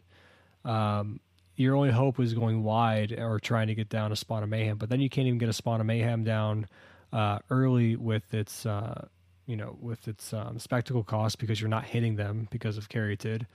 Other decks just seem to be a bit more versatile right now. You have Phoenix. I think Phoenix is pretty good against mono black. Magma Spray. Yep. Magma Spray is actually the 7th most played card at this point, which is a great card against mono black. Anger of the Gods is really good against mono black. Shadow's Verdict is really good against mono black. Absurdly good against mono black, and Dimir Control is up there as one of the better decks. It's just mono black. It had this versatile option for the longest time, right? That like it was the deck that could just be so resilient and kept coming after you. But now that we've gotten Verdict a while ago, but now that we've gotten a good amount of cards that just hate out the deck so effectively, and the meta is paired up against mono black to where it just feels like an uphill battle, you're better off. And this is a deck that actually shares the same percentage, I believe. Last time I checked, they were both at like 1.5%, 1.7% each. And I would say Vampires is the better option because at least that one has a way to kind of go over top certain elements of decks, but you lose a lot of the same games that mono black would anyway. So it's a really, really tough position for the deck right now. And I just, it needs Copter to be good again, which you want to talk about later. Yeah. The problem with mono black is just that it plays like this small ball value game that just doesn't work in the current meta. It's a game that has been good for a very long time in Pioneer, and it also doesn't help that we don't have a lot of combo decks lying around, which is actually the type of deck that mono black's pretty good against, just because it plays a bunch of 1 mana 2/1s or 1 mana 1/2s that grow, and then it backs it up with some Thought Seizes and some Rankles to like starve out your opponent. And that is just it's a game plan that's really good at. It's just a game plan that isn't very good at the moment. It just fills a role that that's currently not being asked for. But definitely, given the right meta, mono black has the power to be a good deck. And again, it's not like Mono Black's just completely shite now. It occasionally shows up. It's just not in the place where it was. Yep. That's pretty much it. I'm sure it'll come back at some point, though. It usually fluctuates. Yeah, true. Especially if we see through new cards or something, or through people discovering a good foil to Niv, we see the meta shake up a little bit. We could very quickly see Mono Black come back, because we talked about the Niv matchup is bad, the Phoenix matchup is bad, and Phoenix is, to an extent, a response to Niv. So if Niv is played less, there's less of a reason to play Phoenix, therefore there's eventually more of a reason to play Mono Black aggro. All right. The next question by Amuron5 on Reddit. We all know that our allied color mana bases aren't half as good as Moderns, or the rest of Pioneers. Because of this, I'm curious which cycle you would want to add first. So this is basically Painlands or Fastlands. Well, I mean, if you had your say, it'd be the Triumphs over both of them.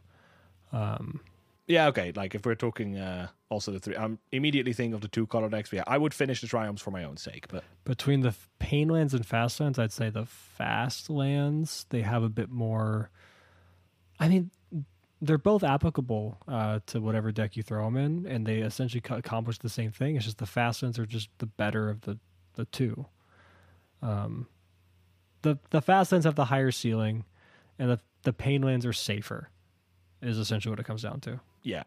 In the grand scheme of things, I think all three, it kind of doesn't matter, right? The Triumphs would just make these three color decks, they'll just work a little bit better. That's nice. But for the aggro decks, between the Fastlands and the Painlands, I think at this point, they're just like, just give me anything, right? Oh, Esper Control with an Esper Triumph. Oh. Ooh. But they just want anything. And I don't think it particularly matters which one you give them. Yeah. Now, I know Karn has been messing about with, like, eventually going back to Mirrodin. Like, already starting, like, back in Dominaria and having, like, some extra touches on in War of the Spark.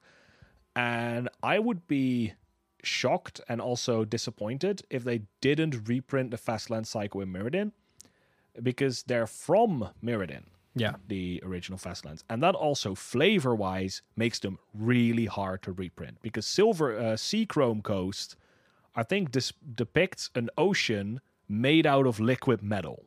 That's not something you easily flavor onto other planes. So I feel like Amonkhet's got a river of metal, right? So I feel like they can either do it in a core set, because in a core set they can go wherever they want,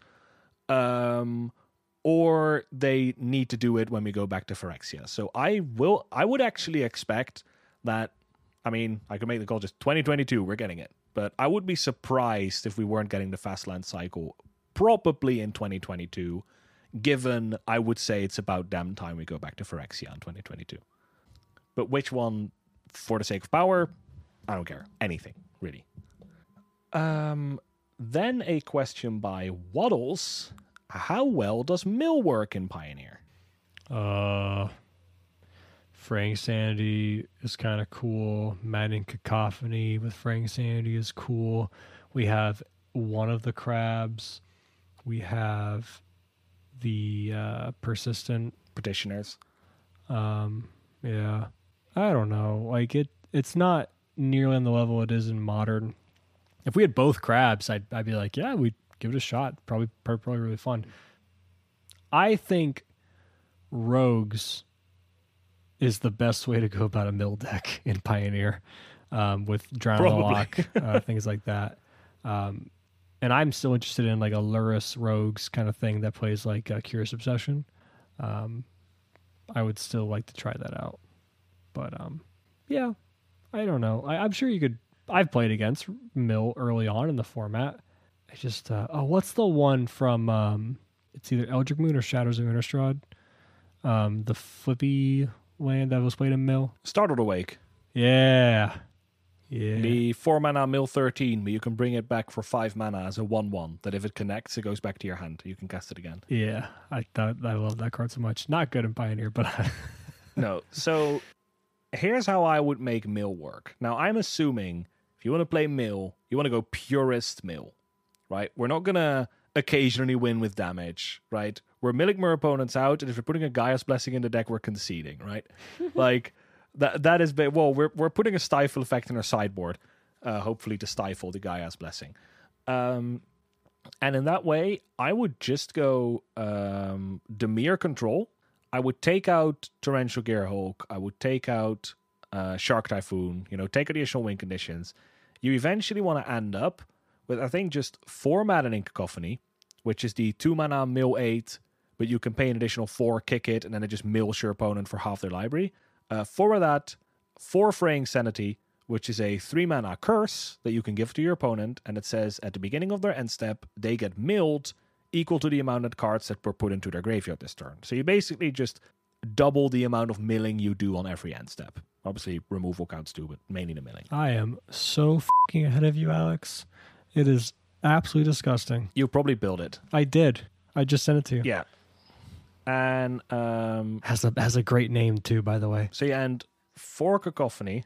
For, and you're not making the mistake that I would warn people of. Well done. But there's a card missing in this deck. 4 Fraying Sanity, 4 mana in Cacophony, or maybe 1 or 2 less of each, and just put in 4 Thirst for Meaning.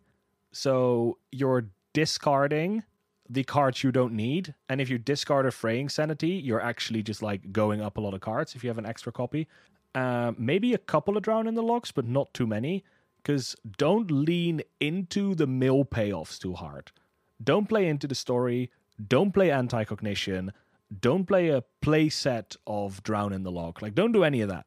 Just your win condition is basically a combo where you're not playing mill in the traditional sense, where it's like, oh, I'm going to mill you for 5 this turn and 4 the turn after, and then 8, and then 10, and then 4, and then 3, and you eventually run out of cards. Because... then you're just fueling graveyard strategies. Also, someone commented underneath, Tyrant, who, by the way, has been an absolute champion already answering some of these questions or helping people out with quick answers, so thank you very much, Tyrant. But he says, for example, well, but Yorion's very common. Thing is, if you play this combo, your opponent could be playing Battle of Wits. It doesn't matter, because their library is immediately gone. And that's what I would play. Play Dimir Control with effectively a combo finish. I think traditional mill, again, just random milling for 8, Manic Scribe, Startled Awake, that doesn't work, right? That's gonna make you lose a lot of games, and it's gonna fuel a lot of dig-through times. Please don't do that. But Maddening Cacophony with Fraying Sanity? Yeah, that's probably pretty decent. It's probably a weaker Dimir Control, but you're still running the powerful Dimir Control shell, so you're probably not that poorly off. Yeah, it's probably fun too. Yeah. Now a general question. We're going to some general questions. The first one is by Tyrant himself. What are your favorite underrated decks in Pioneer? It's actually 2 questions, so let's do that one first. Favorite underrated deck in Pioneer. Ooh, that's a tough one. Underrated deck in Pioneer.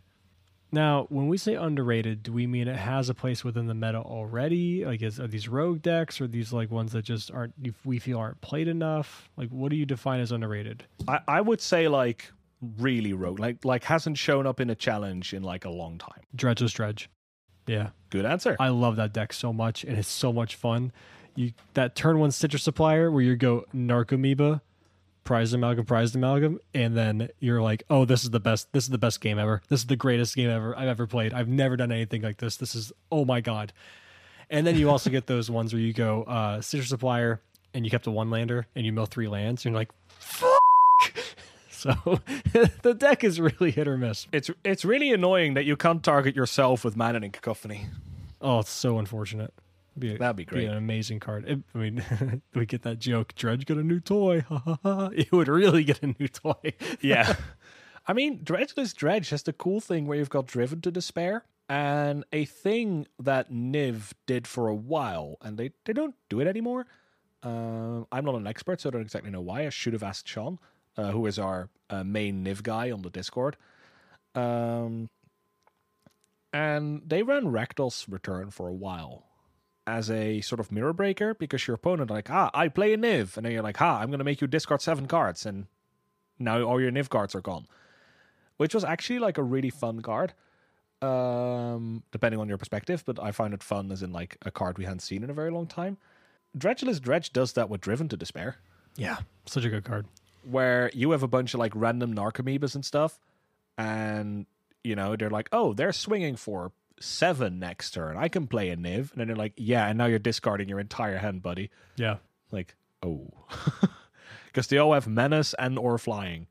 So I think that'd be a really cool deck to give a shot. Otherwise, Vampires. Vampires are so much fun. But yeah. Yeah, my favorite underrated deck is definitely Elves. I've really been enjoying Elves. I still occasionally play it, not as much anymore, but it's definitely like my go-to second deck.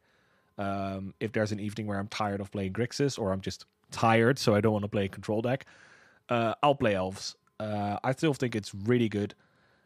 Call Time gave it great toys. The Pyre of Heroes build that I'm using, so basically the Tribal Birthing Pod, is super fun to play with. It allows you to do some really creative things. There's a Masked Vandal in my main deck, which is a 2-mana disenchant, really. It exiles something as long as there's a creature in your graveyard. But if you just sack the 1/1 to go and get it, there will be a creature in your graveyard because you just put it there. And so that's really fun. It just goes very deep. There's a lot of interesting cards you can put in. I'm running like a Dwinnen. I'm running a Beast Whisperer at the top end to have some interesting 4-drops to go into. Because your that 2-drop Masked Vandal is a shapeshifter, you can actually turn that into cards that aren't Elves. So you can turn it into like a Setessan Petitioner, which is the Devotion life gain card from Theros, if you're playing against an aggro deck, because you're turning it into a Druid. There's actually, with Setessan Petitioner, there's quite some Elves that actually are Druids. So you can look for other things to sort of birthing pot your cards into. Super in-depth. It has a great aggro game plan. If you're not good at combat, just wait until you draw Shaman of the Pack and you just drain your opponent out. You never have to actually swing. Great deck. Really fun. I don't know. Even the cards, they just feel great. They look great. It's just... I love that deck. Yeah. Just not against Jund. No. Not against Mayhem Devil. Please, not against Mayhem Devil. Now, the second part of the question... Are you saving up for Pioneer on Arena, or are you just trying to get many pieces for existing decks already in preparation? So, like, if you're building a historic deck, are you keeping in mind, like, hey, this is a deck I want to upgrade into a Pioneer deck? Yeah, I have Rakdos Pyromancer, I have Vampires, things like that. I have decks I already really like in Pioneer that I'm basically forcing versions of them in historic to an extent. Like, I won't get wild cards for certain cards that are not Pioneer legal. Like, I haven't gotten any Wrath of Gods because I'm just like, don't care. But Alex, I know you are the big... I have been an absolute dragon. I've just been hoarding. I'm just sitting on my pile of gold. I said to Brad recently when I went over 100k gold, I was like, this is the most discipline that I've ever had for anything in my life. I do my dailies basically every day. So I'm currently at 71 rare wild cards, 40 mythic rare wild cards, and 103.9k gold. I am waiting. And when Pioneer comes, I am building everything. I am just building the lot, right? I'm probably buying every mana base, just so I can easily play other decks. I'm building my favorite deck, so I'm building Elves, I'm building Grixis, I'm probably building 1 or 2 more decks, and I can build all of it once it comes. And then I'll immediately be out again because Magic Economy, lol. Hey, you're me in paper now. Well, that's the thing. I've been hoarding for so long, and I'll be able to buy like a good general mana base because I've already been playing for a while, so I have basically all the shock lands, basically all the check lands from playing Standard at the time. So I can just finish up my mana bases, get like fast lands, pain lands, which I believe pain lands are even an uncommon cycle. Fast lands, pain lands, pathways, and I'll just have all mana bases established, and I'll have a couple of decks. So, and then I'll run out of gold. And then if I want to build a new deck, I have to throw an X, where X is unknown amount of money at it because the arena economy is ass. Well, when I was building, I think I built Vampires on stream. And I think Juke was there. It's like, I'm going to build Vampires. I need these cards. I think I dropped like $80 to finish Vampires. And I was missing like 4 cards. So yeah, it makes no sense. Oh, it does for Wizards. Yeah, it does for them. Because the thing is, there's more people like you who actually throw the $80 at Arena, and there's less people like me who are like, "Q, I'm hoarding." I'm a whale. I am the bad thing about this game. Right. Now there's a question as a follow-up by C. Torres. See what you did there. C. Torres 60 on the Pioneer Perspective mailbag tab in the Discord. And he just added alternative tribal decks? ? Where I wasn't entirely sure what he meant. Now, I'm thinking of oddball tribal decks. Like, that you would want to play. Because I don't think alternative is a creature type. So, I'm just thinking, do you know of a funny tribal deck? Something funky you've seen someone play or you thought of? I want there to be Construct Tribal with what's the enchantment that pumps all your artifact creatures. I really want that. It's an historic. Your artifact? A Tempered Steel. Yeah, I want that. But for what's actually playable, what I've seen, the only tribal decks I've gone against or even played myself is like zombies, elves, merfolk, dragons. There's vampires, obviously, but that's an established deck. I don't know. You have spirits, it's an established deck. Dwarves is the answer. Oh, yeah. Your dwarves deck is pretty funny. Yeah. Dwarves is a really fun tribal deck. It's not very good. It's basically Kaladesh Brock constructed, but Magda is so ridiculously powerful that she actually kind of carries the deck by herself. So that one's fun.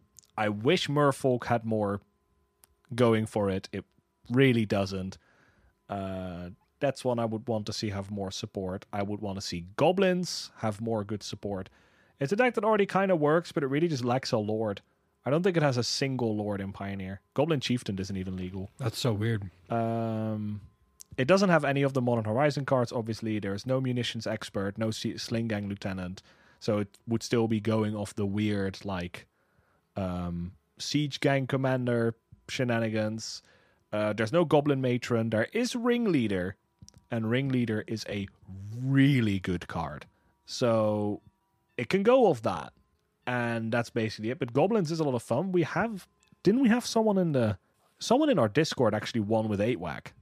They played an 8-Wack style deck, I believe, in Pioneer. Yeah, it was for a weekly. Yeah, someone won a weekly with, and it ran like Dragon Fodder, just like goblins go wide tokens, and it ran because it obviously can't run Bushwhacker, which is the actual same of 8. Well, it runs Bushwhacker, but it runs Reckless Bushwhacker. And Goblin Bushwhacker isn't legal, because that's from original Zendikar. But it ran, I think it's called Charred Fellhound or something.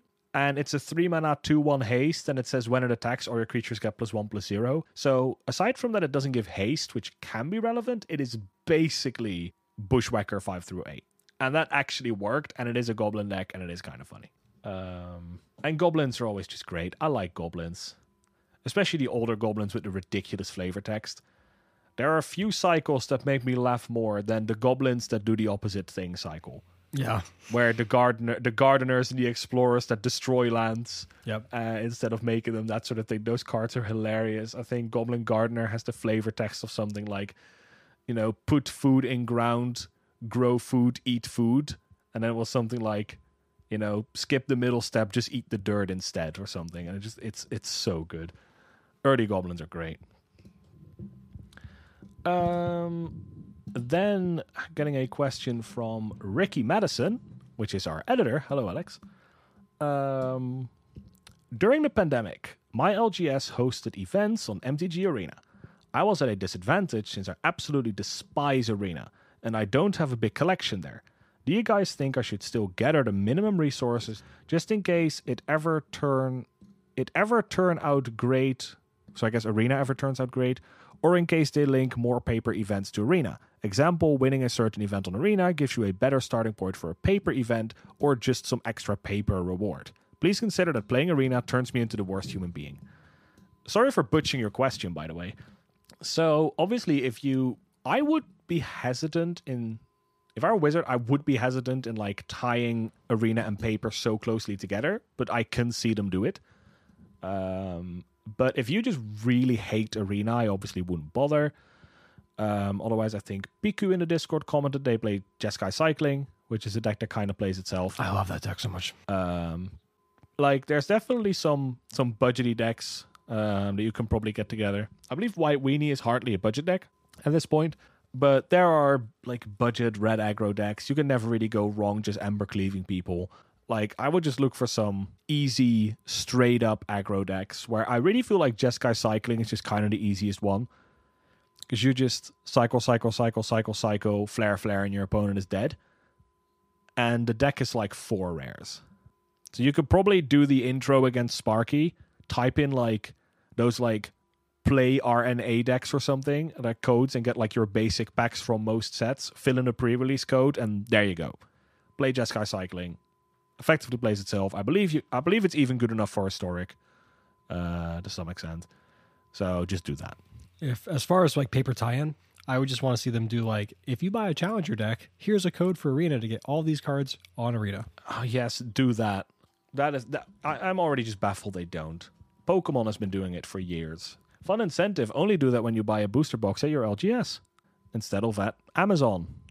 Actually give people... Because that is a maybe a...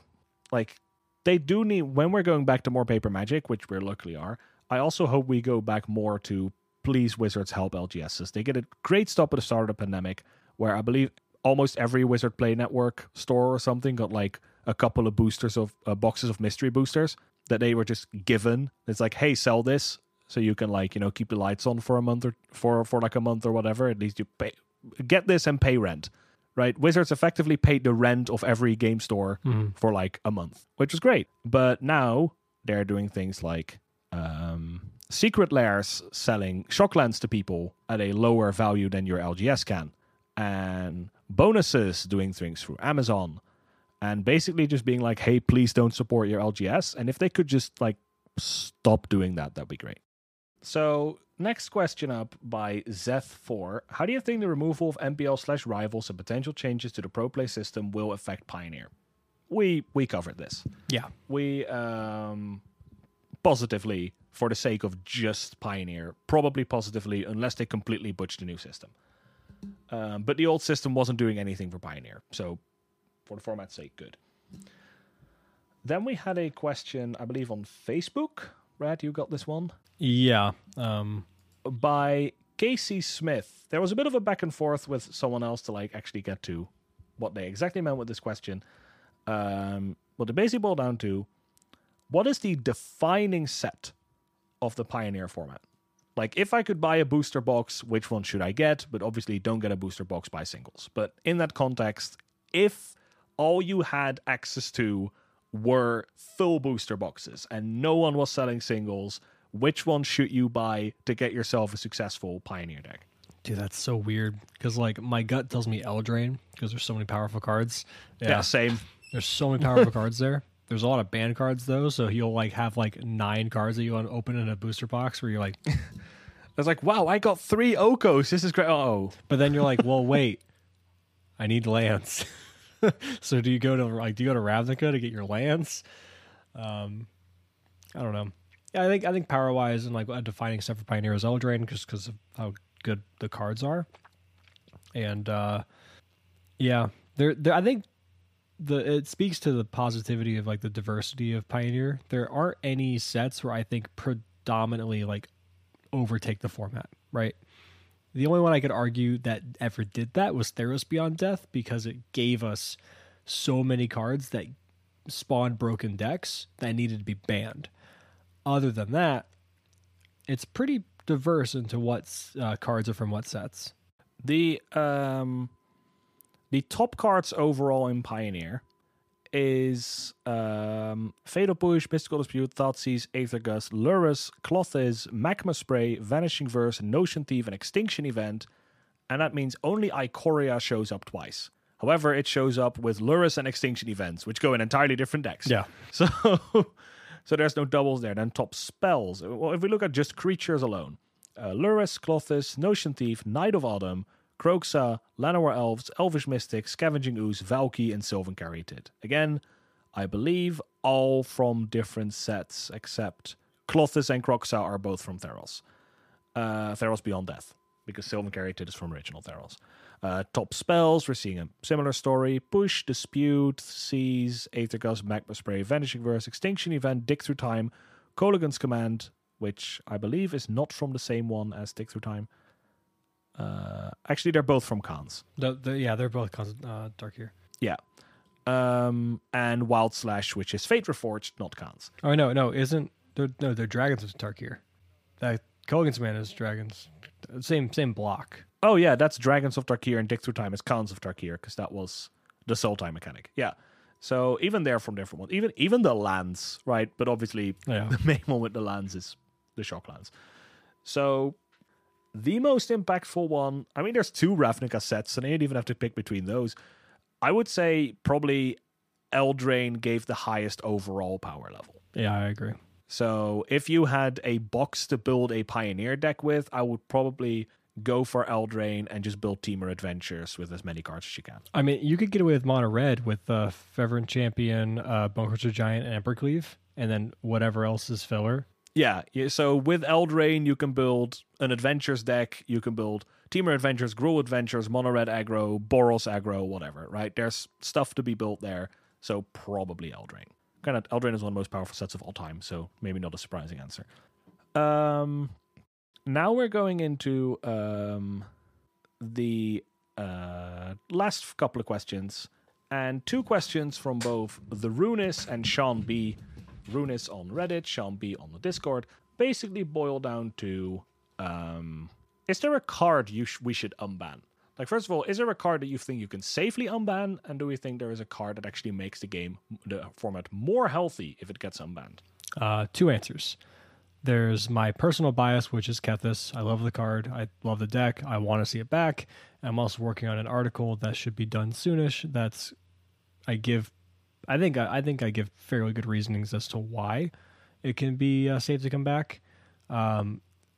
However, a non-biased answer is just from this episode alone. Leyline of Abundance, I don't feel threatened by anymore. Yeah, mine's a. Well, some people are going to be really happy about this. Some people are going to hate me for it. I think it's time for Copter. I think Copter is fine. Copter is really good for aggro. I acknowledge that. However, we're not seeing like a metric ton of aggro, right? Would Copter be good in burn? It would probably be reasonably good in burn. It'd be good in mono black, which is a deck that's not really being played much right now, so it's probably fine. I feel like there's a lot of answers to Smuggler's Copter. Also with Portable Hole coming, which I believe can deal with it out of a white deck finally, for a lower CMC than the Copter is. It also does the double duty thing in mid-range decks that I talked about earlier, akin to Liliana of the Veil, where you can discard the cards that aren't relevant in certain matchups. It is both a good attacker and a good blocker. So again, does double duty in those matchups. So I feel like Copter is probably okay. It would be a very powerful card. And I understand the critique of like every aggro deck is now a 56 card deck because you start with four Copter, not Thopter. Yeah, I'm a little bit more against it than you are, but I wouldn't mind. Okay, this is I have the best answer ever. Okay? Are you ready for this? On both Arena and Moto, whenever Pioneer comes to Arena, that's why I'm including that. WotC needs to do something. They need to implement a fucking test server, like every other game that "quote unquote" esport games do, right? Because you go, hey, maybe this gun is broken in Siege, for example. On the test server, Jaeger's assault rifle now is, it does 30 damage as opposed to the 36 damage it was doing before. We'll see how that goes. Oh, he's also a 2-speed now, so the 3. For Magic, yes, you could also do. You could be like, hey, here's a special test server for Pioneer or Modern or whatever, and for 90 days, it could be 30 days, 60 days, whatever arbitrary number you want to go with that they feel they can get the most data from based on the amount of people playing and things like that. And by the way, the modern version of this would get plenty of people to play it. Guarantee you that. Yeah, people have been calling for this exact concept for modern for a while now. Yeah, just simply be like, hey, here's a league. Here's a thing. 30 days. Play it as much as you want. These cards are legal. Well, I mean, we're getting this on Arena, right? Where they're doing it with nerfed cards. So they're actually errata in cards. And we're going to get an event where we can play with errata cards in Historic. Yeah, but I would rather see them do it with banned cards and be like, hey, how would this affect the meta? Yeah, obviously, because errata cards is kind of stupid because we're not errata in cards in paper, right? We're not turning Copter into a 2-2 and then someone puts a Copter in play and they're like, hit you for 3. And they're like, actually, it's 2. Well, the card clearly says it's a 3-3, right? That's stupid. Yeah, Yu-Gi-Oh! Has that problem and it's annoying. So, but doing that with banned cards, I do think in that way it's always important that if we ever get that, it should not be a short-run event. Don't run it for a weekend. Yeah. Because people are going to play the obvious. It should be a full 30 days at least. Yeah, you need to run it for long enough that it establishes a meta. And you know how the best way to go about it is? You do this thing, run it for 30 days, and you end it with a tournament with a decent prize pool. We're talking like, I don't know, $1,000 to the winner and 500 second place and whatever, right? And you run it with like a prize pool that honestly, for a company like Wizards to effectively have the community do your playtesting for you. Exactly. Is not a high amount of money. And just give people some incentive to have a metagame established. Publish the deck lists every week so people aren't going to keep stupid shit secret, right? Publish the deck lists and use that as your public test realm. We can finally see if Splinter Twin is too good in Modern now. Like, come on. Yeah, I mean, obviously, this is what Pioneer only do this for. The only thing you probably don't do this for Standard, because it's weird, because by that time there's a new set out and but you could do this for Historic now, Pioneer in the future, Modern in the future, whatever, right? EDH, ? But so moving on to our final question by Pure Steel. If you could add 2 modern legal cards to Pioneer that are not on the Pioneer ban list, what cards would you add?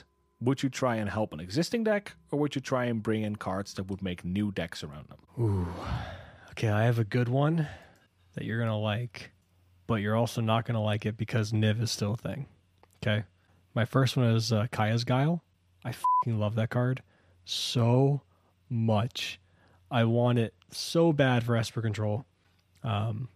It's a great, great card.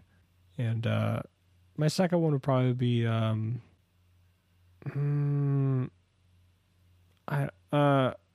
Champion. So a couple of white cards, basically. Uriok Champion is the 1 white. Double strike. Oh no, Uriok Champion is the anti-mono red card. Pro black and red. Yeah, pro black, pro red. Whenever another creature enters the battlefield, you gain 1 life, or you may gain 1 life. That's a human. It is a human. That would be a really good. Yeah, that card would be awesome. I'm not looking for Bolt. I'm not looking for Path. I want Kaya's Guile and Uriok Champion. Let's do that. All right. Guile. See, I mean, we're obviously also just talking the context of like the format as a whole. So like, yes, Guile would be good for Niv. We get it, right? But Guile is a cool card. Yeah, and it's not overtly overpowered or anything. Uriok Champion. I don't know if Uriok Champion would just like kick a deck that's already doing just okay. Like, oh yeah, burn. Yeah, you're seeing some play again. Oh, mono black, you're struggling. Fuck you. Here's Uriok. I mean, Rakdos Pyromancer would cry seeing this card across from them. Yeah. I would probably. I mean, there's a lot of cards I would want. Ooh, Wurmcoil Engine. That's kind of a cool one. Just so you can get the German ones and play some Wurmspirale Machine against your opponent. My first 2 thoughts, I was thinking about this yesterday, and I came up with 3 cards, and I really struggled, but I forgot one, so I don't have to struggle anymore. I would just say, like, Thalia and Magus of the Moon. Oh, yeah, Thalia is great. Thalia is great. I think Thalia is a card that the format can make good use of. And I already felt like Magus is fine, so there's other design you can go for, but obviously I have to pick a design that exists if I want to make the format better, and I think Magus is probably fine. There's probably more I can think of if I could think about this for a longer time, but I'll just stick to these 2, so I don't have to make decisions, Thalia and Magus. There's also Goyf, there's Core Firewalker, Arbor Elf, Stillforged Mystic, Sundering Titan. I mean, if I'm talking about like decks, I would And it's a Nivgard. I think Terminate would be really nice for, but that's for Grixis. Oh, Death Shadow would be sweet. Elvish Archdruid would be sweet to help elves. Merfolk could definitely do with a card akin to Master of the Pearl Trident or Lord of Atlantis. But that is, again, we're going off to like a whole bunch of cards we want. I don't like these conversations too much. Hex Drinker. Because I feel like I want to see like Hex Drinker. The level up snake. Oh, no. It's okay. That'd probably be pretty cool. Cool and not overpowered. But I never like the comparison too much. It's like which modern cards you just inject into the format, because like, again, I could name 100 cards I want, but then we're just playing Modern Light. Yeah, of course. And we're genuinely playing Modern Light because we're actually just playing modern decks to the point where like, well, I can run all the cards because they're not modern legal, but I can run some of the cards. So I'm just going to play this modern deck in a weaker powered down state.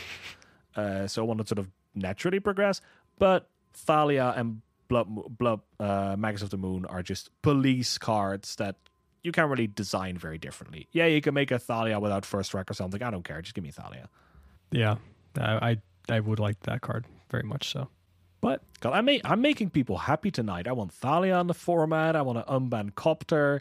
Like, this is not going to be polarizing at all, Brad. It's fine.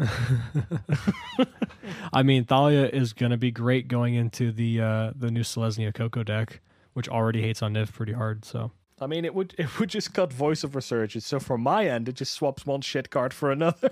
No, you keep Voice, because Voice is an upgrade in over the Stork version. You cut 3 mana Thalia, and you only run like 2 of those. You don't have to run the full 4. Oh yeah, that's fair. But that brings us to the end of our mailbag episode. Alex, this has been long overdue, and it was very fun.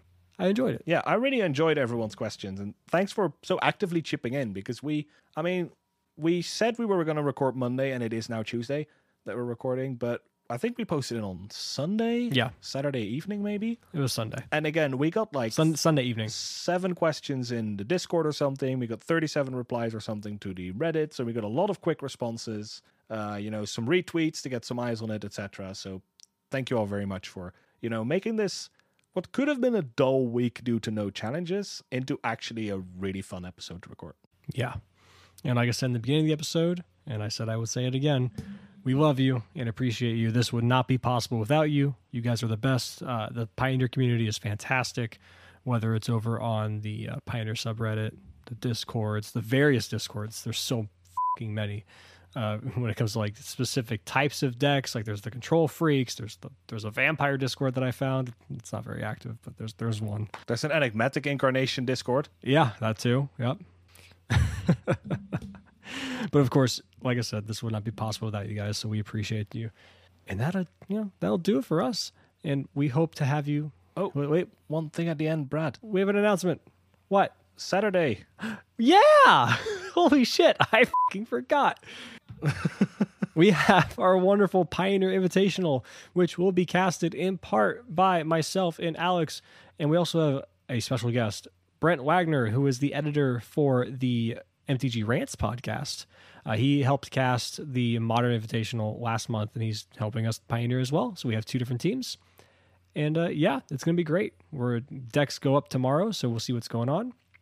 And stay tuned. It's going to be fun. It's going to be 12 Eastern for this Saturday, May 22nd. So hop in, say hi, and watch some great paper magic. But with that, we hope we hear from you next week, or you hear us next week, I guess. And we love you. Bye-bye. Bye-bye.